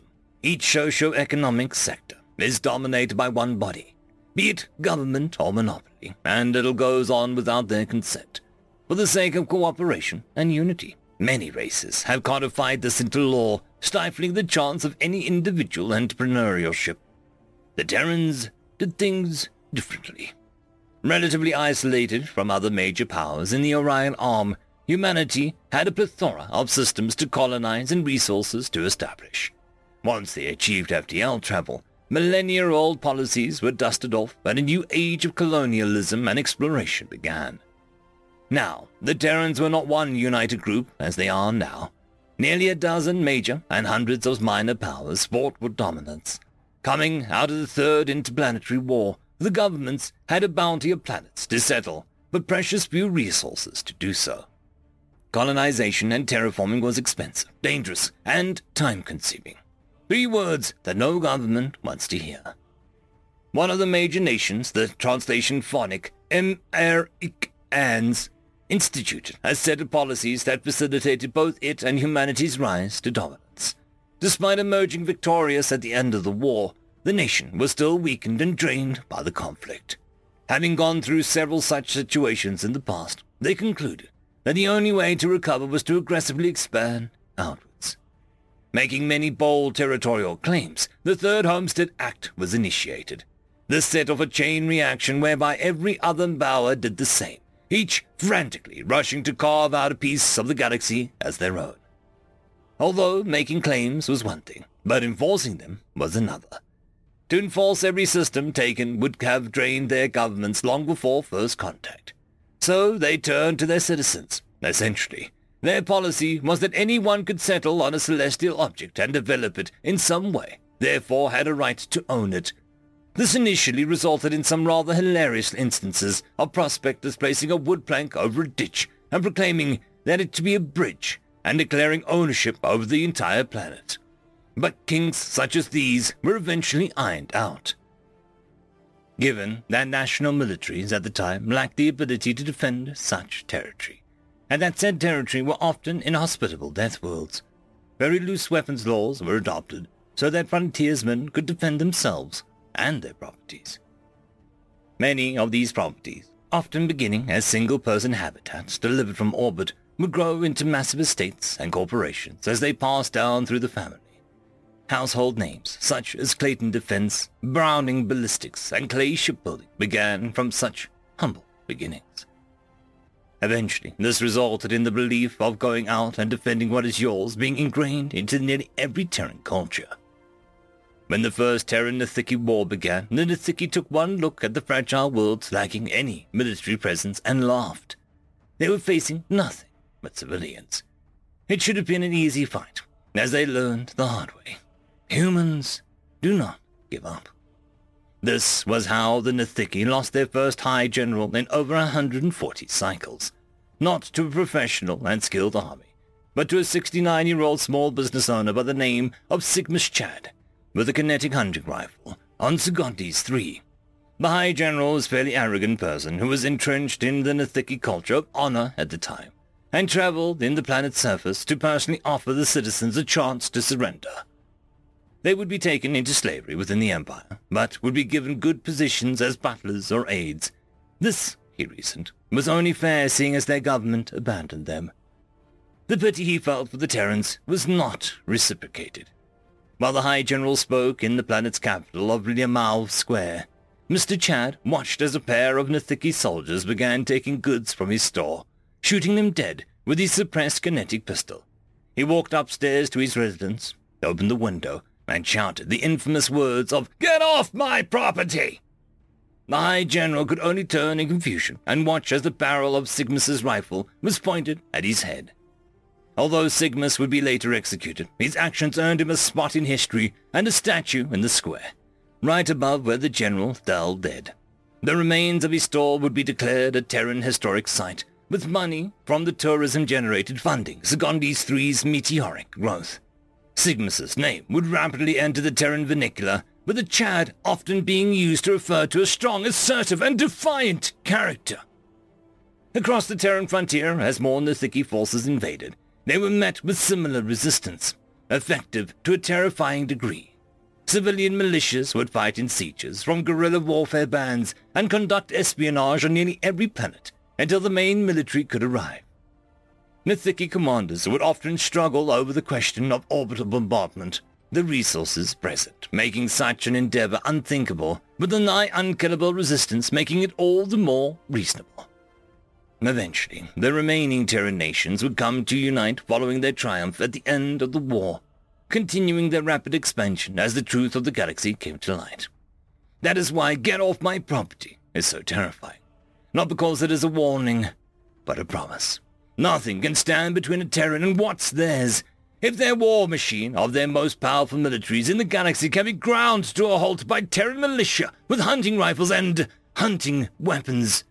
Terran weapon regulations are more of an opinion than law on many rural systems.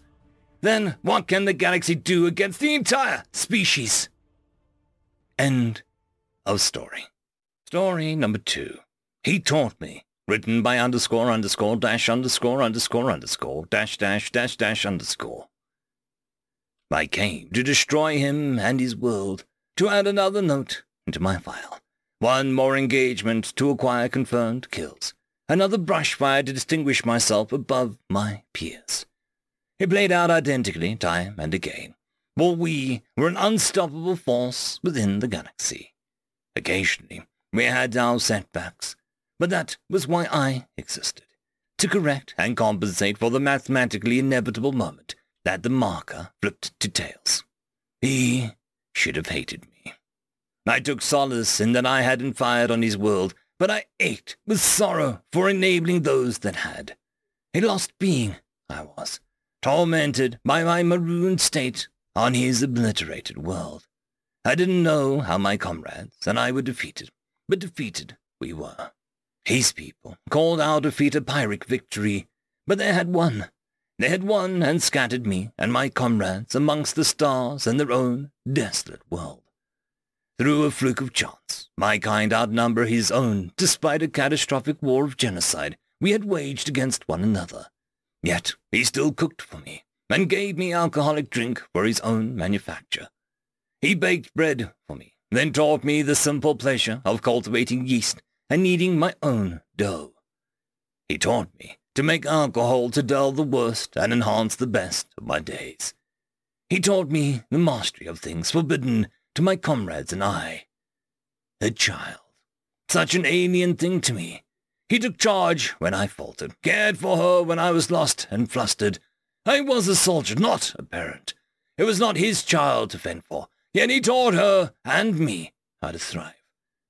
My darling daughter, the one thing I had created on accident up to that point.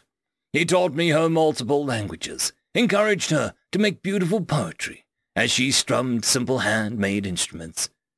I thought he did it for me. I thought he did it to join me in bed.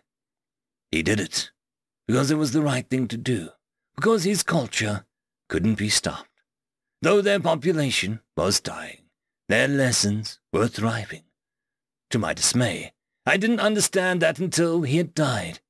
They never stopped teaching us, going so far as to fully mix with us. We had been clones, produced by the billions to wage endless war. Humanity gifted us our individuality at the cost of their own. I wish I had sung him my first song of sorrow. My second one was of rage against those who had made me. End of story. Tales from Outer Space 1760. Story number one. Onion Ninjas, written by I See What's N-U-R-P. Captain Vall sighed as she looked over the report one last time before submitting it. Never before had she thought that so much trouble could come from asking a simple question. Then again, there are humans involved. Two months earlier, What's that? Danica asked their human marine, referring to the droplet of liquid in his eye had excreted. That? Oh, it's nothing to worry about, Thomas said with a smile. It's just those damned onion ninjas. They crop up sometimes during sad movies. Sad? Sad? I internally cringed. This movie was beyond sad. It was heartrending. The boy's horse, no, it was worse than that. Calling it horse would be a betrayal of all he was reducing him to a means of locomotion. He was the boy's closest friend, and he just gave up. While his friend begged and pleaded. But are onion ninjas? Dranica asked, never curious about human culture. Onions are a food from back home, Thomas explained. If you aren't prepared, they can make you cry, while ninjas are an ancient warrior renowned for being sneaky. So an onion ninja sneaks up on humans and causes them to cry if they aren't prepared. Obviously, an oversimplified explanation. But I smiled as the youngster took it to heart.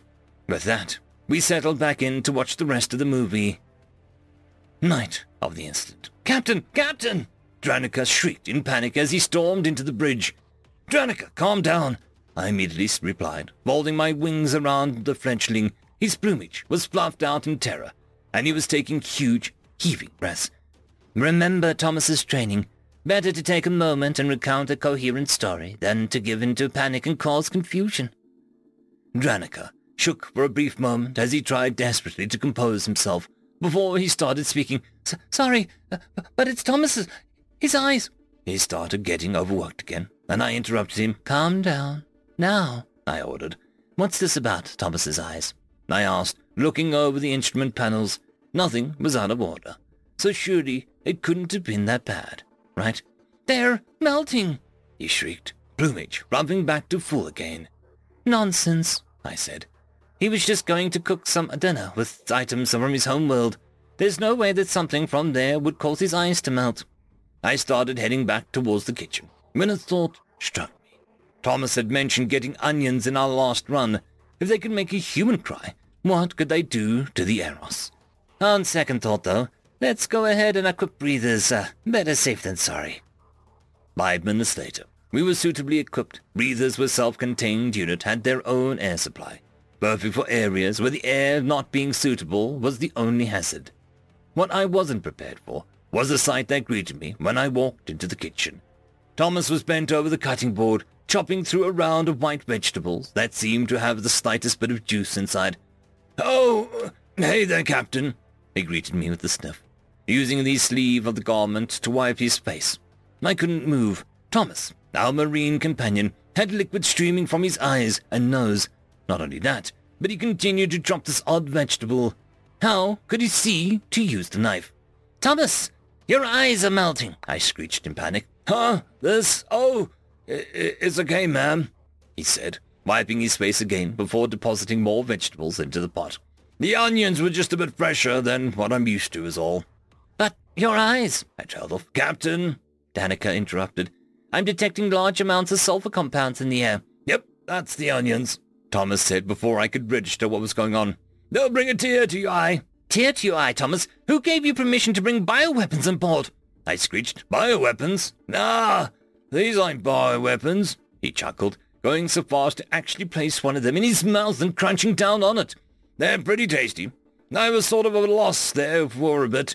We don't have many recipes that feature the onion. It's more of a meal enhancer than a star, you know? Anyway, then it hit me. French onion soup. I shook my head and vigorously fluffed my feathers in an attempt to drive off the faint that I could feel coming. Thomas just ate a bioweapon in front of me. Thomas, I started, but he interrupted. Look, I'm sorry. I didn't think it would be that big of a deal. And I guarantee you that there will be no sulfur components left after I finish cooking this.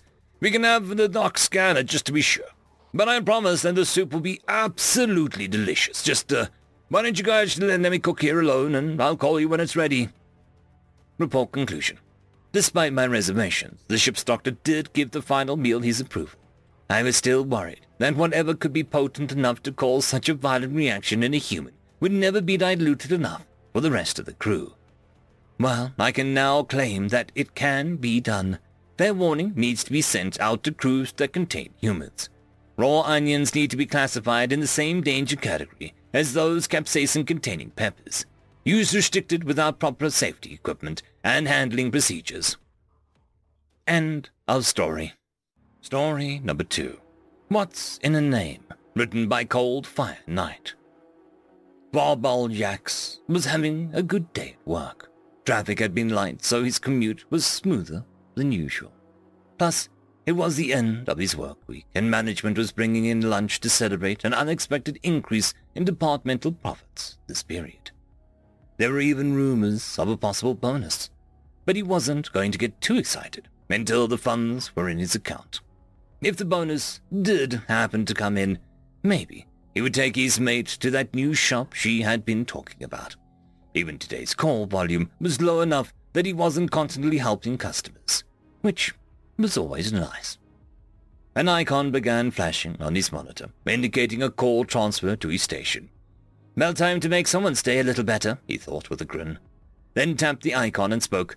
Welcome to Galatech. Thank you for contacting technical support. This is Jax. How can I assist you? Welcome to Galactech. Thank you for contacting technical support. This is Garbled Noise Jax. How can I assist you? Fitz sighed. This is the third time I've been transferred already. Can't I speak to someone who can fix this? You can assist me by not transferring me, just like the last three people I spoke to, please. Jax replied.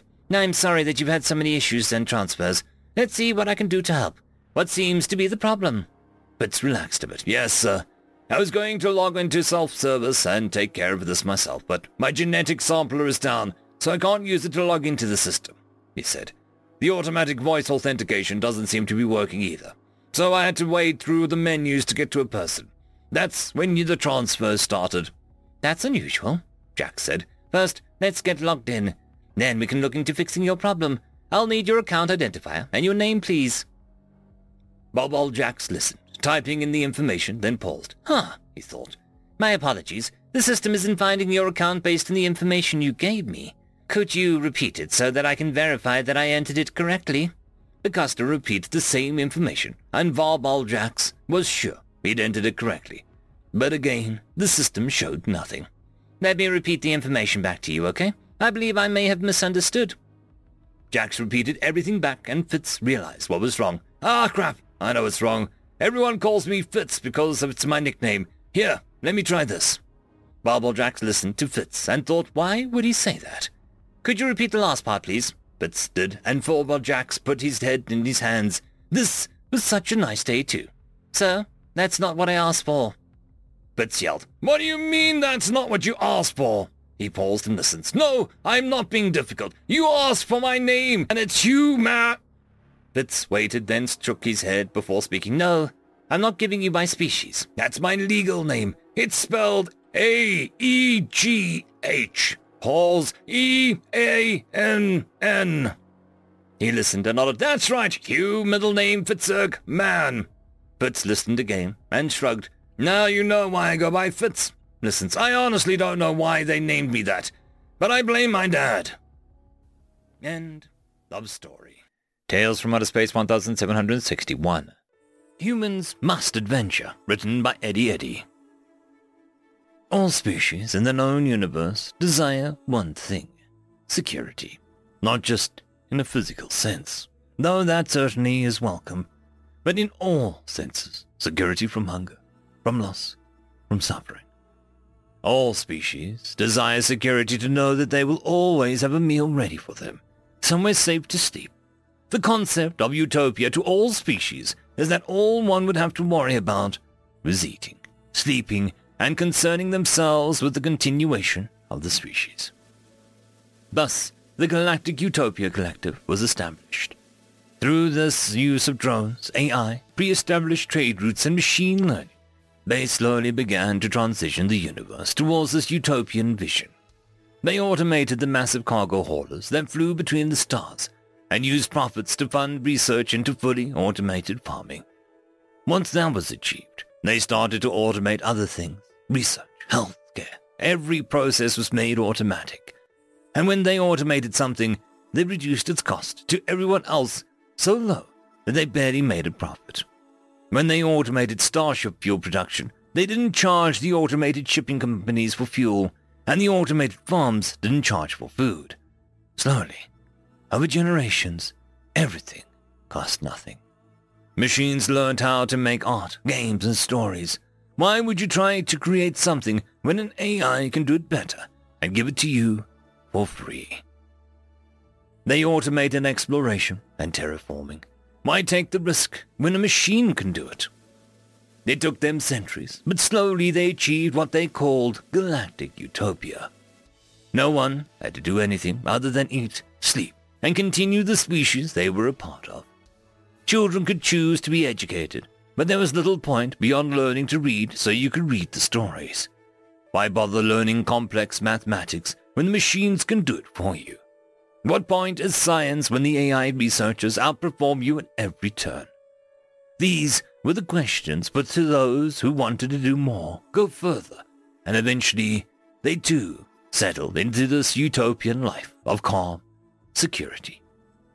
We had achieved a perfect galaxy. Even the warlike races were pacified to a degree. Why fight other species when they can fight robots that are your perfect foes? You'll always be on the knife edge between loss and victory, but you'll never lose badly enough that it'll matter. And you'll always win more than you lose. Who cares about fighting when you can simply go to sleep, eat, or fornicate? Over the years, even the most violent of species settled down. There was the odd simulated war against the utopic robots, but even then, there wasn't any real risk or concern. No casualties. The robots would lose and retreat, but it didn't really matter. It was just an outlet. This was until humanity.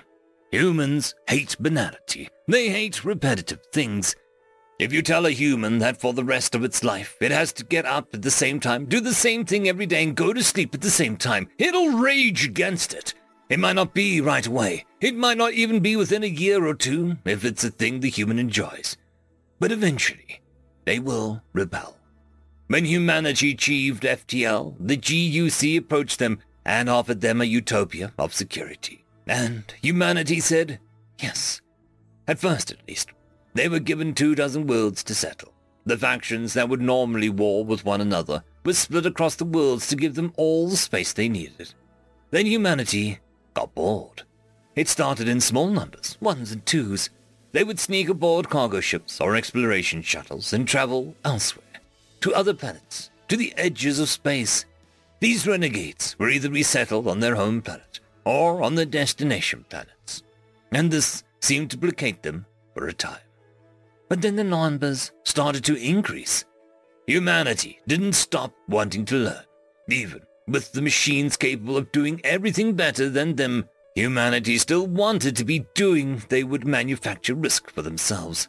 They would climb things too high to be safe, or go swimming in places that could contain poisonous creatures. They wanted to go see other races. They wanted to explore the edges of space.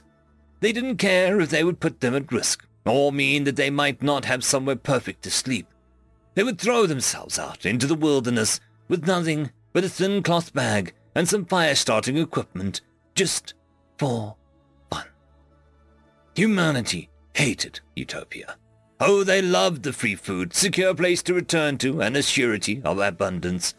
But they could not stand the security it required, nor the repetitive nature that the security held. Some of them were content to stay put and enjoy the security that it provided. But others, lots of others, couldn't. The system broke. Humanity couldn't stay still long enough to settle into utopia. They got the system to give them ships and ripped out the machines, replacing them with human crew. They started flying their own bulk haulers. They made ships built for nothing but speed and raced them around the systems they inhabited and between. They didn't care that they would get the same food and entertainment as someone they didn't do any of these things. All they wanted was to do something new, something different, or something dangerous. They started to explore unterraformed planets. Why? Because they felt they were beautiful or strange. Every other species in the galaxy had zero risk-based death rate. The only deaths that occurred were because of incurable medical conditions or old age. Humanity, on the other hand, had a death rate that, while much reduced due to medical advances, was still far, far higher than any other species. Over 10% of human deaths were due to adventure-related, humans going out beyond the security of their designated zones and doing stupid things. Freezing because they didn't manage to get back before the snowstorm hit on the ice plain, or falling from some stupid cliff that they had climbed. The GUC, long since automated, as had the rest of the universe, simply failed. It couldn't understand nor calculate these humans. They didn't care if the machines offered them endless games or books or TV shows. They didn't care if there were robots for them to practice against. They wanted to practice against other humans or other species. They didn't want caretaker drones looking after them when they went out for a walk in the forest. They threw off the GUC's oversight and caretaking they took to exploring themselves. They shipped their own food. They let the GUC step in when things went really wrong. A security net, they called it. But other than that, they did what they wanted. How they wanted. The worst part of it, it was infectious. Once the human landed on your planet, they started talking about things like exploration, the unknown, and adventure. The last one, adventure, was the worst of them all. Most people would think it just meant something unusual and exciting somewhere that isn't here. But that wasn't what the humans used it to mean. To us, who grew up under the GUC's banner, adventure was just a class-up story. A hero would go forth on a journey to face a challenge or evil, overcome it, and return home in glory. But no, for humans an adventure was something that seemed to stir the soul. It set the light behind their eyes that seemed to drive them to break the GUC's perfect continuum, to abandon the security, that the endless food and safe places and rest was. It was to go out into the beyond, to challenge themselves to face some kind of intrinsic fear or unwillingness. Once they'd done an adventure, they could never do it again. Or at least, they said, you can only do a thing for the first time once, they would say. For adventurers, it seemed, once you'd done it once, you couldn't do the same adventure again. Oh, sure, you could do similar adventure, and others could do your adventure, but only if they had not done it before. You could explore a different planet, or a different bit of the same planet, but you couldn't explore the same bit. Once you'd been on even a small adventure with these humans, that was it. You were hooked. Something deep inside you changed or broke or reawoke. I don't know. The first adventure I had with a human was simple, small. I left my nesting zone. I left my two mates behind, as well as my unhatched egg. An almost unthinkable thing at the time. I'd never left my nesting zone, let alone the same room as the unhatched egg for as long as I'd lived. All we did was walk around the block. It was less than ten minutes by the human's reckoning, but it was all new for me. My heart was racing. I was scared, excited, worried, exhilarated and I couldn't stop smiling. Or what passed for it amongst my kind. When I got home, my mates looked at me like I was insane. I'd left the nesting zone. I'd abandoned an egg. But when I checked the egg, nothing was wrong. There'd been no great catastrophe. Nothing had happened. I'd just gone for a walk. When I look back on it now, it seems so small, so insignificant. The human and I went for a walk about the block. But that feeling, that mixture of worry, of fear overwhelmed by anticipation, excitement, and an almost childlike glee, was addictive. I found myself going for walks more and more often, around the block. But when that didn't cause my body to shake and race like it had the first time, I took to walking further, exploring different places. When I realized that I still craved that feeling, but I'd run out of places to walk in the near area, I started to walk farther away. But that still didn't move me. I understood the human desire, that endless need for more.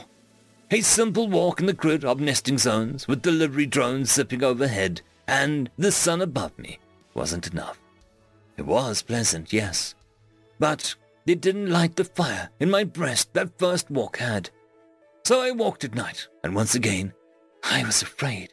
I feared that I'd not find my way back, or my mates would think me spirited away in the dark. But once again, there was the light of excitement and joy that overwhelmed the worry. I returned home, to the warm comfort of my bed. I lay my head down and slept the best sleep I had in a long while. That was over five years ago. And here I stand in the observation deck of a human exploration ship, looking out into the darkness of the black void, with only glittering stars winking back at me. I can see my home star growing ever larger. I am once again returning home after an adventure. My mates have long accepted that I am infected by the human need for these wonders into the unknown. They no longer worry about me or fuss for the possibilities of things going wrong. They have, I have, the scars to prove it. But I do not care. For each one of those scars, I've seen two dozen new sights, smelled a dozen new scents, tasted more flavors than I can dream. I am no longer entranced by the banality of the security of our nesting zone. Rather, it is secure, warm place I can return to after an adventure. I have found that much like the endless humdrum of the utopia, to be smothering my desire for more. If I was to adventure endlessly, I would burn out and find myself unable to enjoy the sense of wonderment and joy that comes from it. I think I finally understand why humans can't stand the idea of living quietly in a perfect world. Humans are not driven by the desire for security, or even the desire to live as I once did. They desire to be alive. They want to experience all of the galaxy has to offer and sate that wanderlust that sits deep within their hearts. End of story. Tales from Outer Space 1762. Story number one. The Human I Knew. A Good Man. Written by a teller of tall tales. Samuel was subdued as he fixed his own damage. It had been largely superficial, but massively painful. Dr. Samuel had gotten a transmission from the rest of the pirate fleet. Humans, surrender your ship. We have our own humans to send. As Dr. Samuel gently applied the last self-adhesive carapace plaster, he paused and said, I want you, Neil, to be on the FTL pods. Bring this one with you. I was taken aback. My name was Kathnail, but he'd never referred to me so simply. You'll die if there's no one here to help you. Dr. Samuel nodded, a soft look in his eyes. I am okay with that. My life is not worth risking yours, or anyone else's. I stood firm, crossing all four of my arms across my chest. The human and the Cothdorian shared similar characteristics, to height and weight, but the Cothdorian had more arms and eyes, perhaps more speed. Yet he wanted me to leave. I will not leave, Samuel. He sighed. Then, before I could blink, Samuel slapped me, hard and fast. I blacked out. And when I awoke, I was in one of the pods. The ship was fading away. What I know of the human I knew after that moment comes from recovered footage of the ship's interior. A calm, quiet Samuel walked through the halls, a cigarette between his lips, hands in pockets of his white coat. He paused at the open security room, stepping inside and out of view. When I saw him next, it bothered me. The patient, kind, peaceful, and wonderful human I knew, always in the stark white coat and black turtleneck. He stepped out with a ballistic rifle, of all things, a thick fabric vest, probably armor, over the bare chest. But that wasn't the disturbing part. At first, it was the tattoos. Hundreds, if not thousands of names in black ink, up his arms from just past his wrist and leading to his torso beneath the vest. His eyes seemed to sparkle, but I could tell there were tears. Dr. Samuel charged towards the docking bay as the ship rumbled, cameras snapping to his location. The first human pirates never saw Samuel, largely because Samuel shut the main lights out the hallway, dropping dark. The night vision on cameras showed Samuel, firearm spitting lead and fury, until it ran empty. The pirate staggered, attempted to fight, but fell as quick, sharp thrusts of almost dance-like wielding of Samuel's rifle. The ship's floors splattered with human blood. There were no more, alien and human alike. The pirates were numerous and brought artificial illumination. Samuel ran a laser and plasma bolts arced and splattered around him, a splash of bright plasma catching his leg. He crumpled beneath him, and he fell. The pirates converged and the burly human threatened Samuel. Doctors don't belong on the front lines. He kicked Samuel over, then froze. Samuel had a large smile on his face, illuminated by pirate lights. He spoke, and his words chilled me to the bones. I win.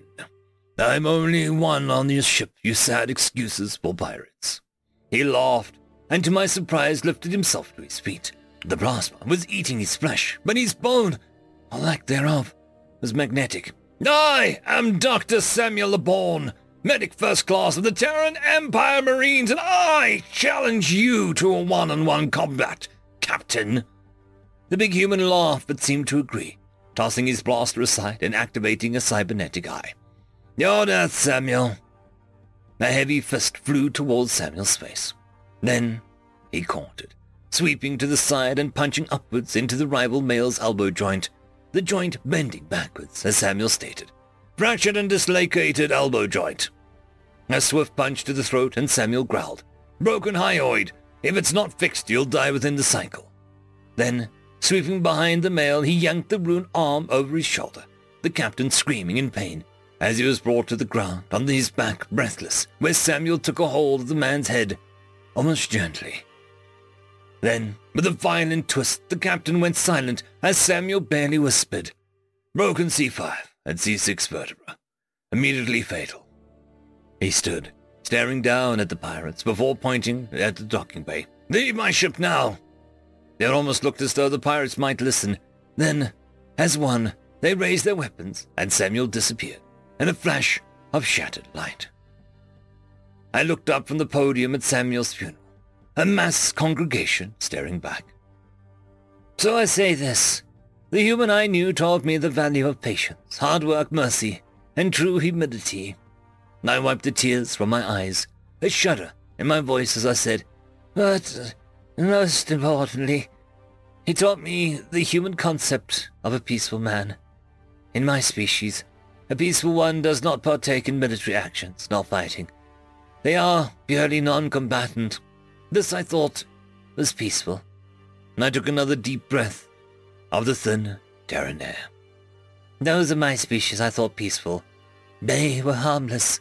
Samuel, he was so much more than a doctor.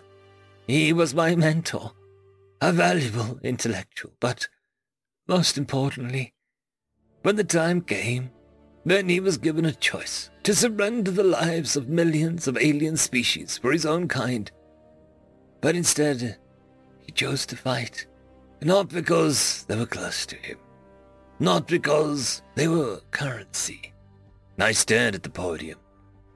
He saved them simply because he was a good man. I stand here today to say, I took a deep breath, Dr. Samuel's only wish, as I found from the datapad he left me, was that we continue the good that we do, not because of the evil in the world, but despite it. I stepped down from the podium into the silent yard of the old human burial ground. I'm going to miss Samuel, but I'm not going to forget him. End of story. Story number two. Arrogance, written by Deinomya. The Benedur was the most advanced race in the galaxy, and they used all lesser races as their servants. When they think a new species is ready, they send a conquering force and subjugate them to add them to their slave ranks.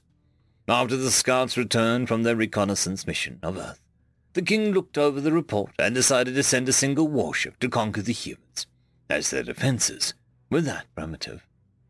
The warship arrived in orbit, and within an hour it had destroyed all weapons of any significance, no matter where they were or how they were hidden.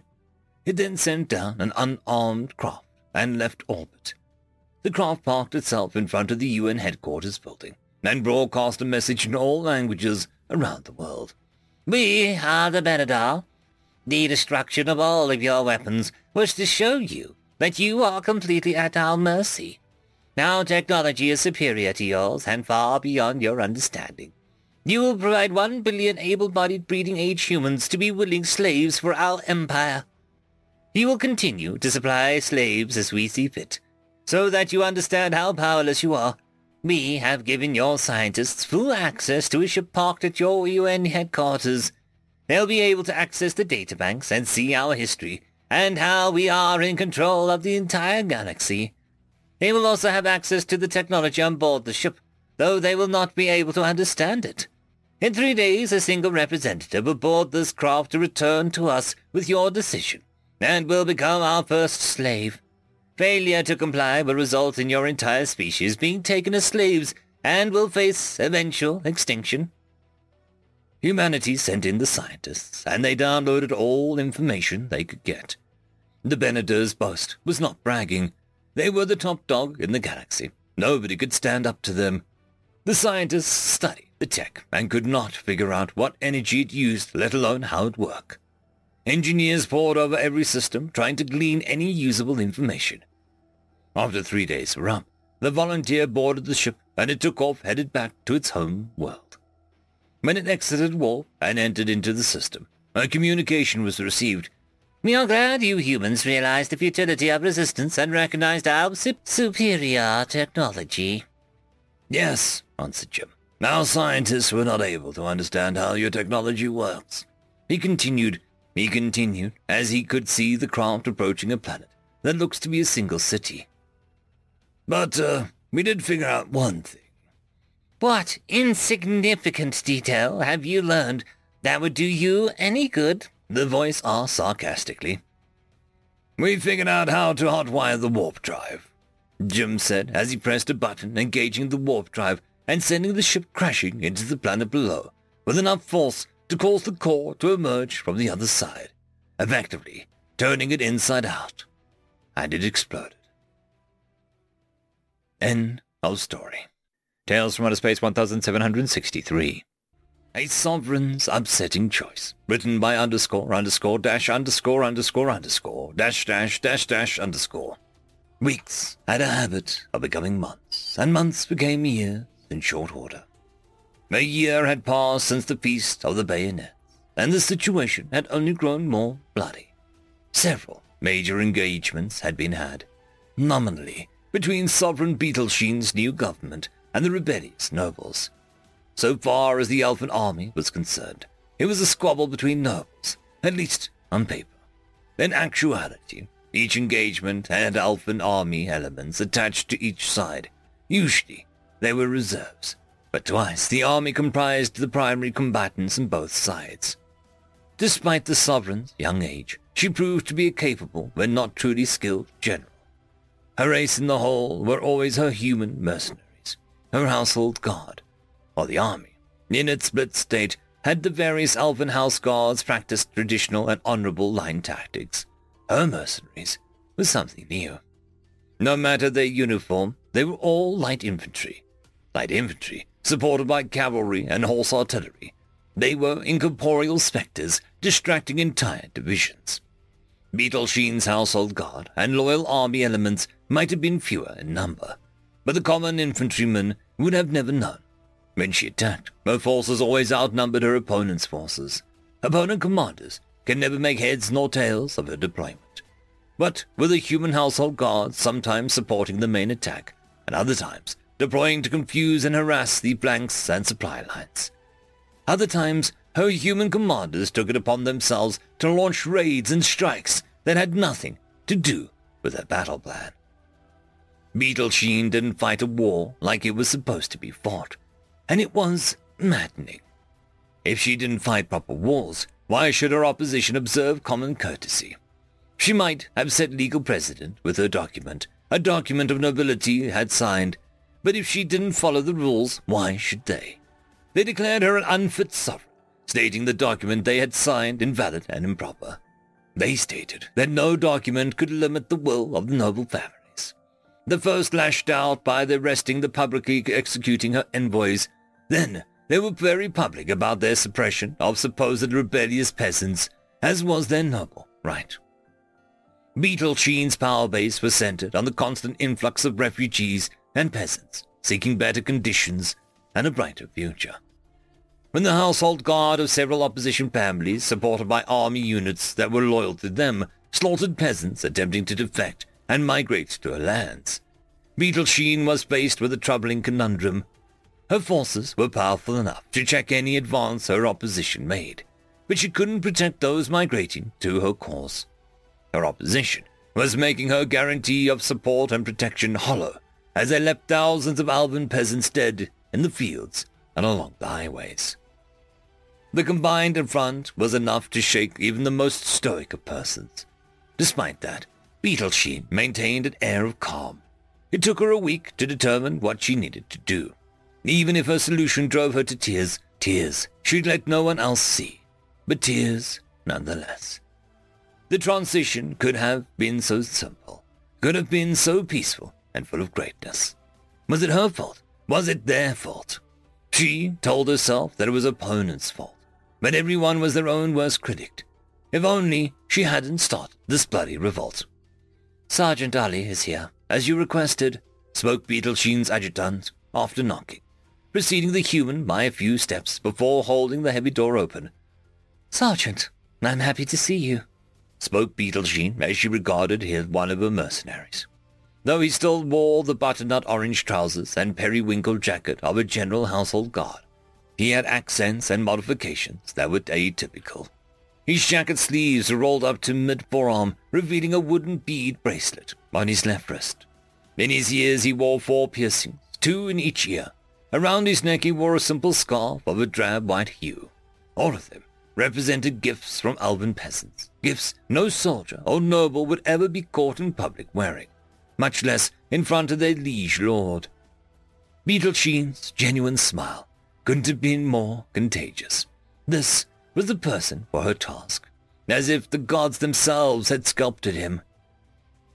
How is your Alban? she asked as she stepped around the desk offering a handshake instead of a formal salutes and bows. Better. Your kind is patient and kind, he responded. A flourish of pink suddenly accented his tanned cheeks. Some of us can be, Beetlesheen offered with a crooked smile and a laugh. I want to do something special with you, Sergeant, but I'm not sure you'll survive it. Do you understand? Ollie nodded. Danger. That is what I'm paid for, yes, he grinned, causing Beetlesheen to grin. Yes, it is. You will lead a group of soldiers after those who are disloyal to me. I don't care about the infantrymen and peasants. I care about the noble and officer. Beetlesheen paused, cocking her head at Ollie's impish grin. Bad people, bad things, order, he offered a sigh. His grin quickly returning. You want bad things for the bad people, yes? Beetlesheen managed to stifle her mirth, if barely. Yes. Bad people need to be punished. Very bad people. You and what's left of your platoon are now dragoons. She repeated the phrase, also using her best human dialect. Dragoons of the Imperial Army. I want you to bring them into line, to punish those who need punishment. You are no longer a sergeant. I cannot make you an outsider, an officer. But I can give you my warrant. You will be my warrant officer, leading the 10th Dragoon Company. Do you understand? Ollie nodded. 10th Dragoons, punish bad ones. He cocked his head to the side. What is warrant officer? Beetlesheen smiled brightly again.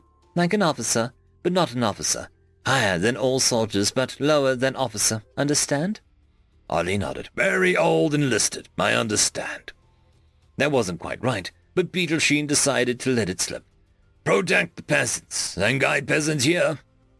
For the first time during the conversation, Beetlesheen's smile vanished. No, she frowned, her eyes drifting down to her feet. You do not protect. You attack and punish. Protecting is not your concern. You'll punish and destroy those who hurt the helpless. Her eye was raised to Ollie's eyes. The human nodded. Protection, not my division. I hurt who hurts, yes? Beetlesheen had a ghost of a smile across her lips. Yes, Warrant Officer Ollie. Hurt those who'd hurt my people.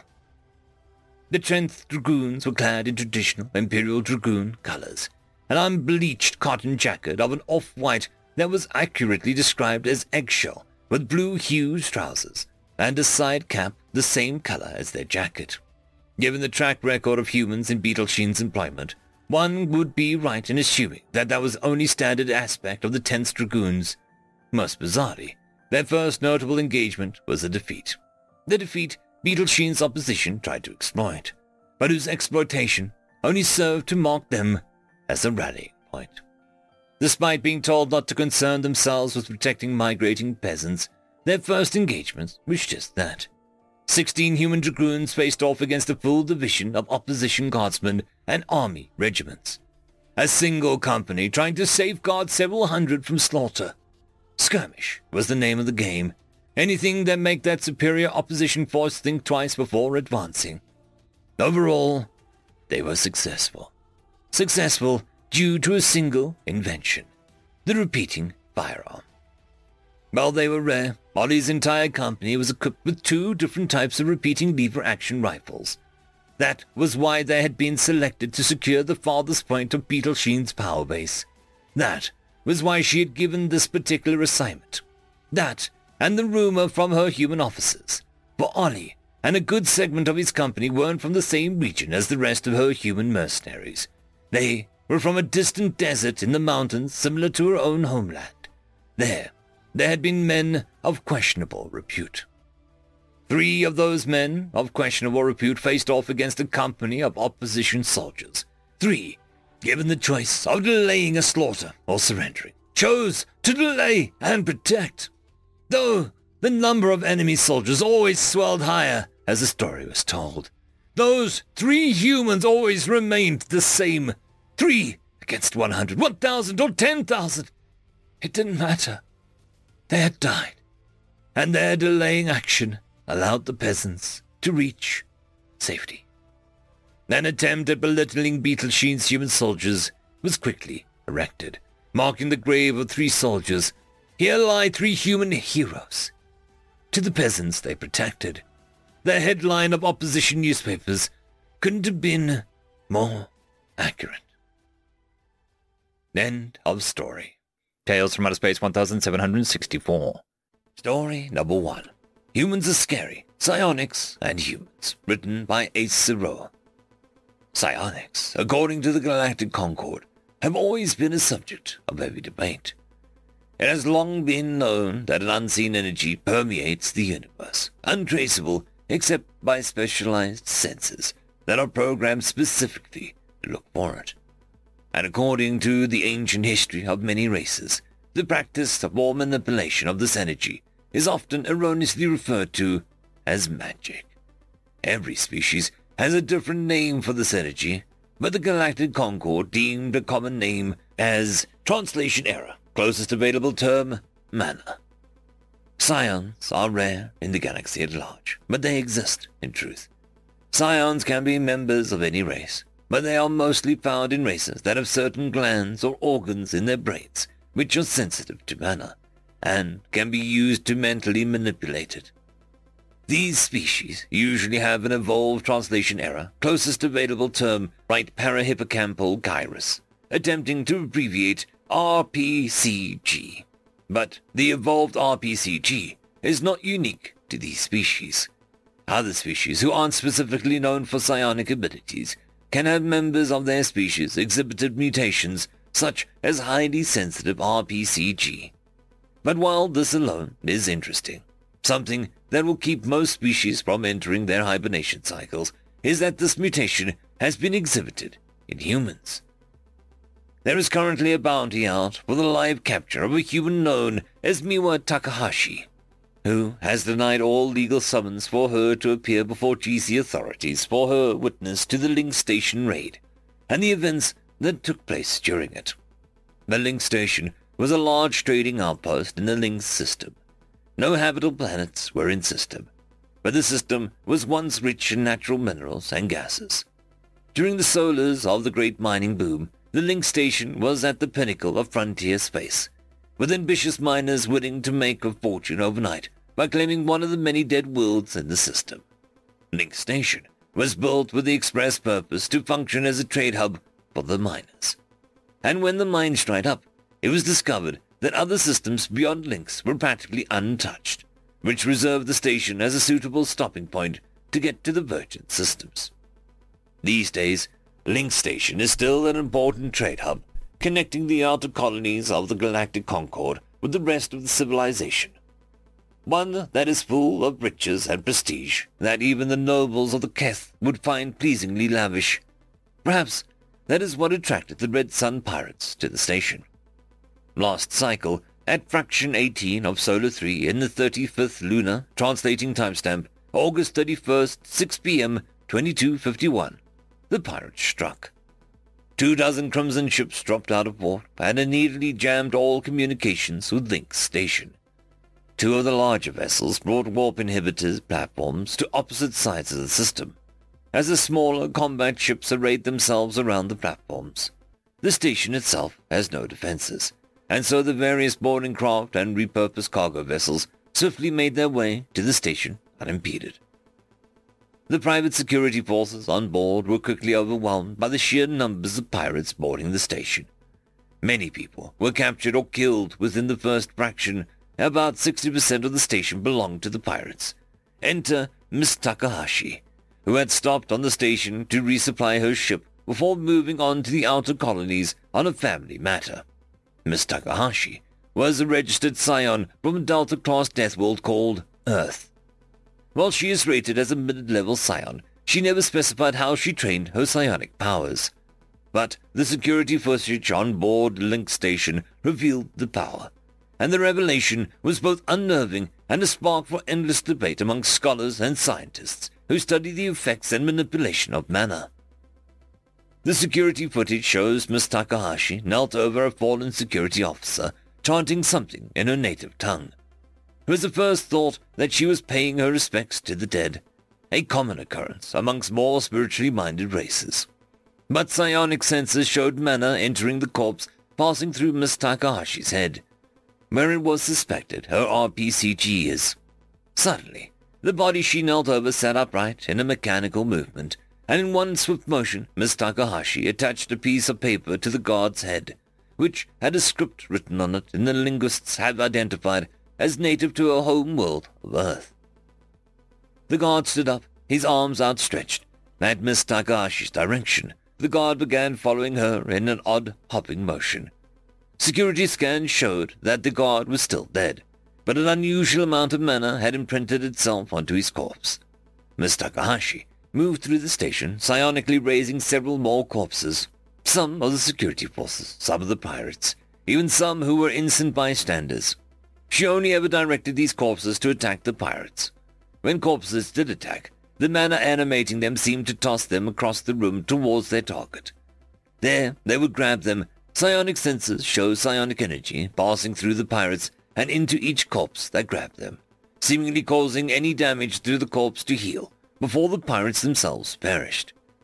Miss Takahashi's corpses ended up routing the pirate boarders, driving them back to their ships in a mass of panic. And who can blame them? There have been no recorded instances like this, a mass of dead people attacking a military force, until now. During the pirates' retreat, Miss Takahashi boarded one of the vessels docked at the station. It is assumed that this ship, a converted cargo hauler owned by the Red Sun, was commandeered by Miss Takahashi. All the functional pirate ships left the system on vectors towards uncharted space, except for the single cargo hauler, which sent a course to the outer colonies. Witnesses surviving the incident report that many valuable and rare goods were loaded onto this cargo hauler by the pirates as this report was compiled at the request of GC Safety Commission. At this point, I am obliged to ask that if you or anyone you know has seen Miss Takahashi, to immediately inform your local authorities. She is not considered a criminal, but is wanted for questioning in regards to the Link Station raid. Her current whereabouts are unknown. However, I believe that it's for the best that no one knows where she is.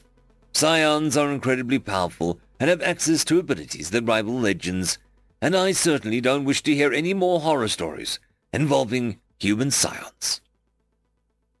End of story. Story number two. The Most Dangerous Being in the Galaxy, written by Whiskey Lullaby. Excerpt from testimony of Tzenka, former pirate captain. It had started like any other raid.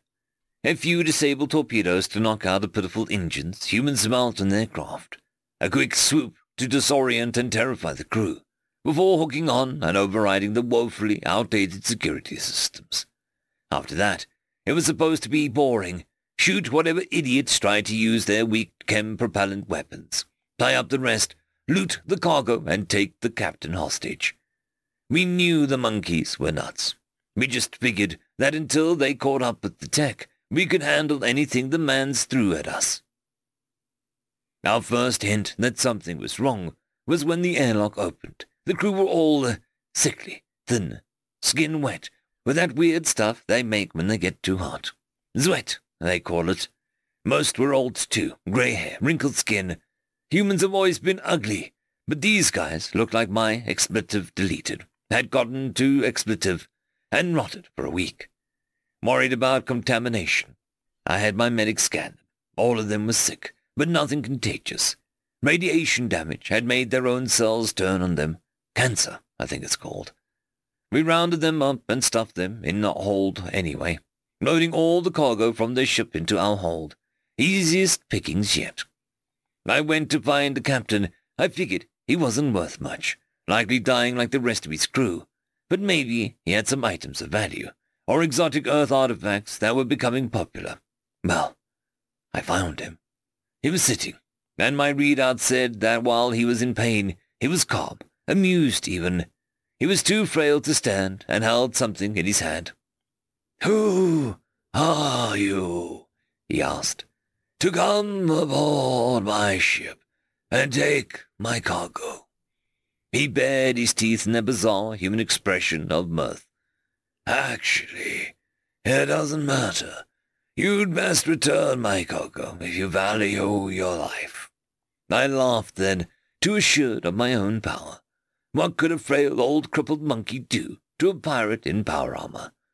Who am I? I am Pirate Lord Tzenka. Who are you, a frail little monkey, who can't even stand a sick old expletive? with no weapons and no support. Who are you to make demands of me? The human just smiled and hit a button before saying, I am the most dangerous being in the galaxy. A man with nothing to lose. My suit registered a radio signal passing through our ship, something so primitive it barely registered on our senses. In the next moment, the entire cargo had exploded, having been filled with something no sane spacecraft would ever have aboard. Chemical explosives. More were hidden in the walls and around the major weak points of the hull, such as viewports and doors. Decompression happened almost instantaneously on both ships. My ship was crippled, and my crew was dead. The lucky ones were vaporized in the blast, more of the ensuing plasma leaks. Others were launched out into the endless dark. I only survived because my power armor was too bulky to be pulled through the nearest tear in the human's hull. That is where I remained wedged until the Galactic Patrol pulled me out and put me on trial. End of excerpt. End of story. Tales from Outer Space 1765. Boldly Going, written by Saxophone Yeti. Captain, I must object. As I told you the last six times, Beth, your objection has been firmly noted in my log. Federal regulations clearly state. Captain Dawn Washington abruptly stopped and turned to face her XO. I'm familiar with the rules, Commander. Article 12, Section 4, governing conduct for flag officers. The commanding officer of a federal vessel shall not depart their vessel without explicit consent of the Admiralty in times of war or crisis. Unless I am mistaken, Beth, we are not at war. She turned back, walking briskly down the hallway once again. The commander, startled, jogged for a moment to catch up. No, sir. But with the ship this close to the Imperial neutral zone, Beth, you read the scans. This could be an archaeological find of the generation. An intact trove of Draxian artifacts. We're talking about prehistoric empire, fifty millennia of galactic dominance, all vanished in an instant.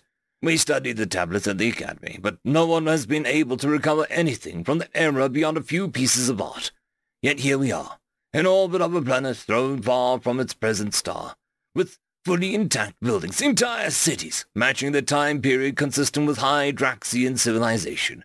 All alone, deep space. It's a miracle we found the planet at all.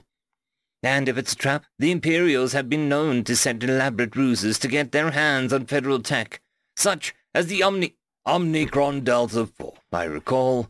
But there are no signs of life, no ships in orbit, not even a single unusual tachyon emission in ten light years.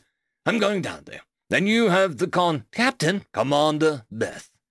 The captain put a hand on the commander's shoulder. You're going to be fine. Nothing is going to happen to me. Nothing is going to happen to the ship. Nothing is going to happen at all. And if it does, you're more than capable of handling a crisis. Believe in yourself. Dawn clapped her XO on the arm and looked at her solemnly in the eyes. I do. Beth sighed. Yes, sir. Will you at least take a full security complement? I have my team. Jeffords is more than capable with a sidearm. And besides, nothing alive has stepped foot on that planet a hundred thousand years. That's precisely what I'm afraid of, Captain.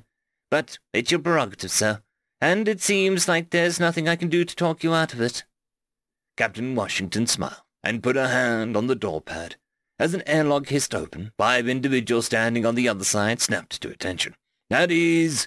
The captain nodded at Beth, and the commander stepped forward.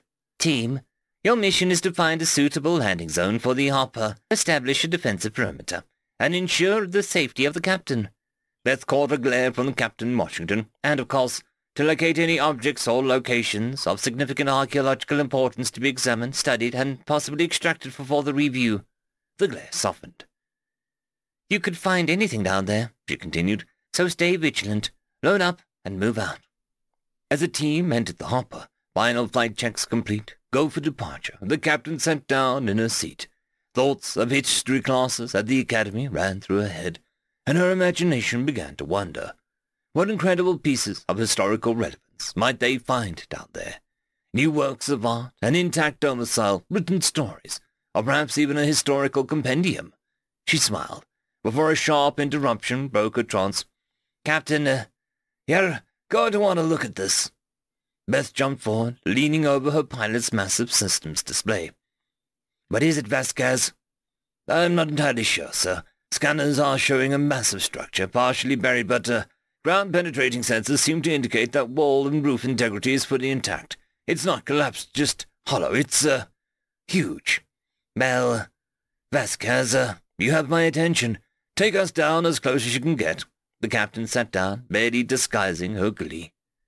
As the hopper landed, the captain was the first one out the door. Over Jeffords' objection, the hopper had come down in a clearing, maybe a hundred meters wide, between the city proper and the structure itself. In front of them was a massive building, multiple kilometers across, shaped like a hemisphere embedded into the planet's surface. It stood hundreds of meters high, far taller than any of the buildings in the city, and the entryway alone was cavernous.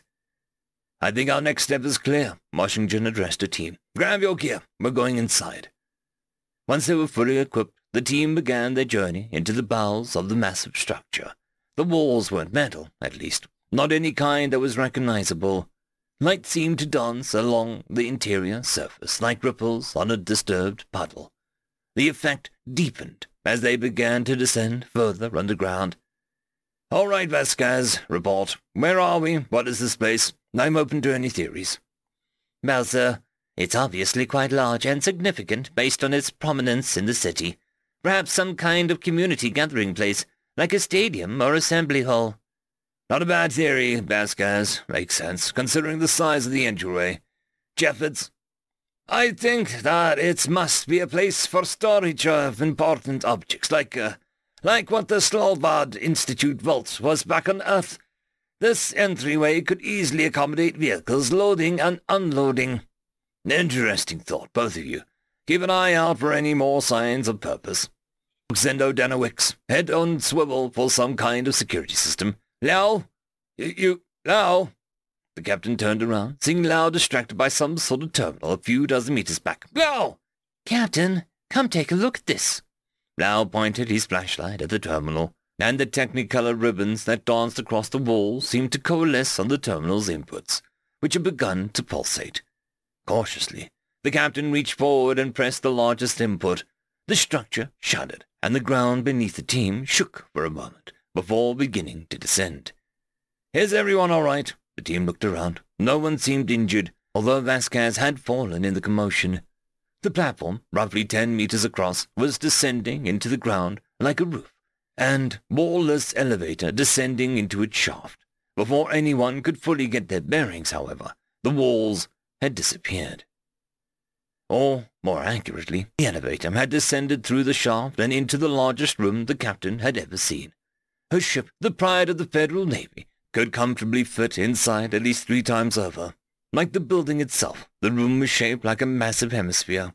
The elevator platform was floating downwards, but had easily another kilometer to go before landing on the floor. The lights that swam on the walls and the entryway came to life all over the chamber, dancing like an aurora, reacting to the first life forms to enter this hall in countless lifetimes. At the center of the bottom of the chamber was a dais, perhaps a hundred meters tall. As the light and colors rebounded around the wall, they grew more and more intense until the dais was glowing brighter than anything else in the room. From the top of the dais, a brilliant white light rose upwards, unfurling into an alien creature, hundreds of meters tall. It turned to face the group of humans on their floating platform. I am Draxus, guardian of that which was.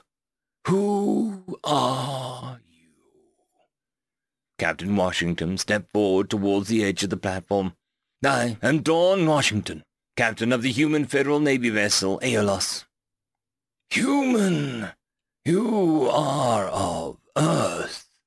The walls began to glow intensely once again for a moment, but they settled as quickly as they had started. The movement of the stars tells me it has been a very long time since I was last awoken. Hear well and mark me. Why are you here? We entered this place looking for knowledge. Your people are long gone to us, and we wish to know more of your kind. The holographic creature almost seemed to smile. I believe I may be able to assist you.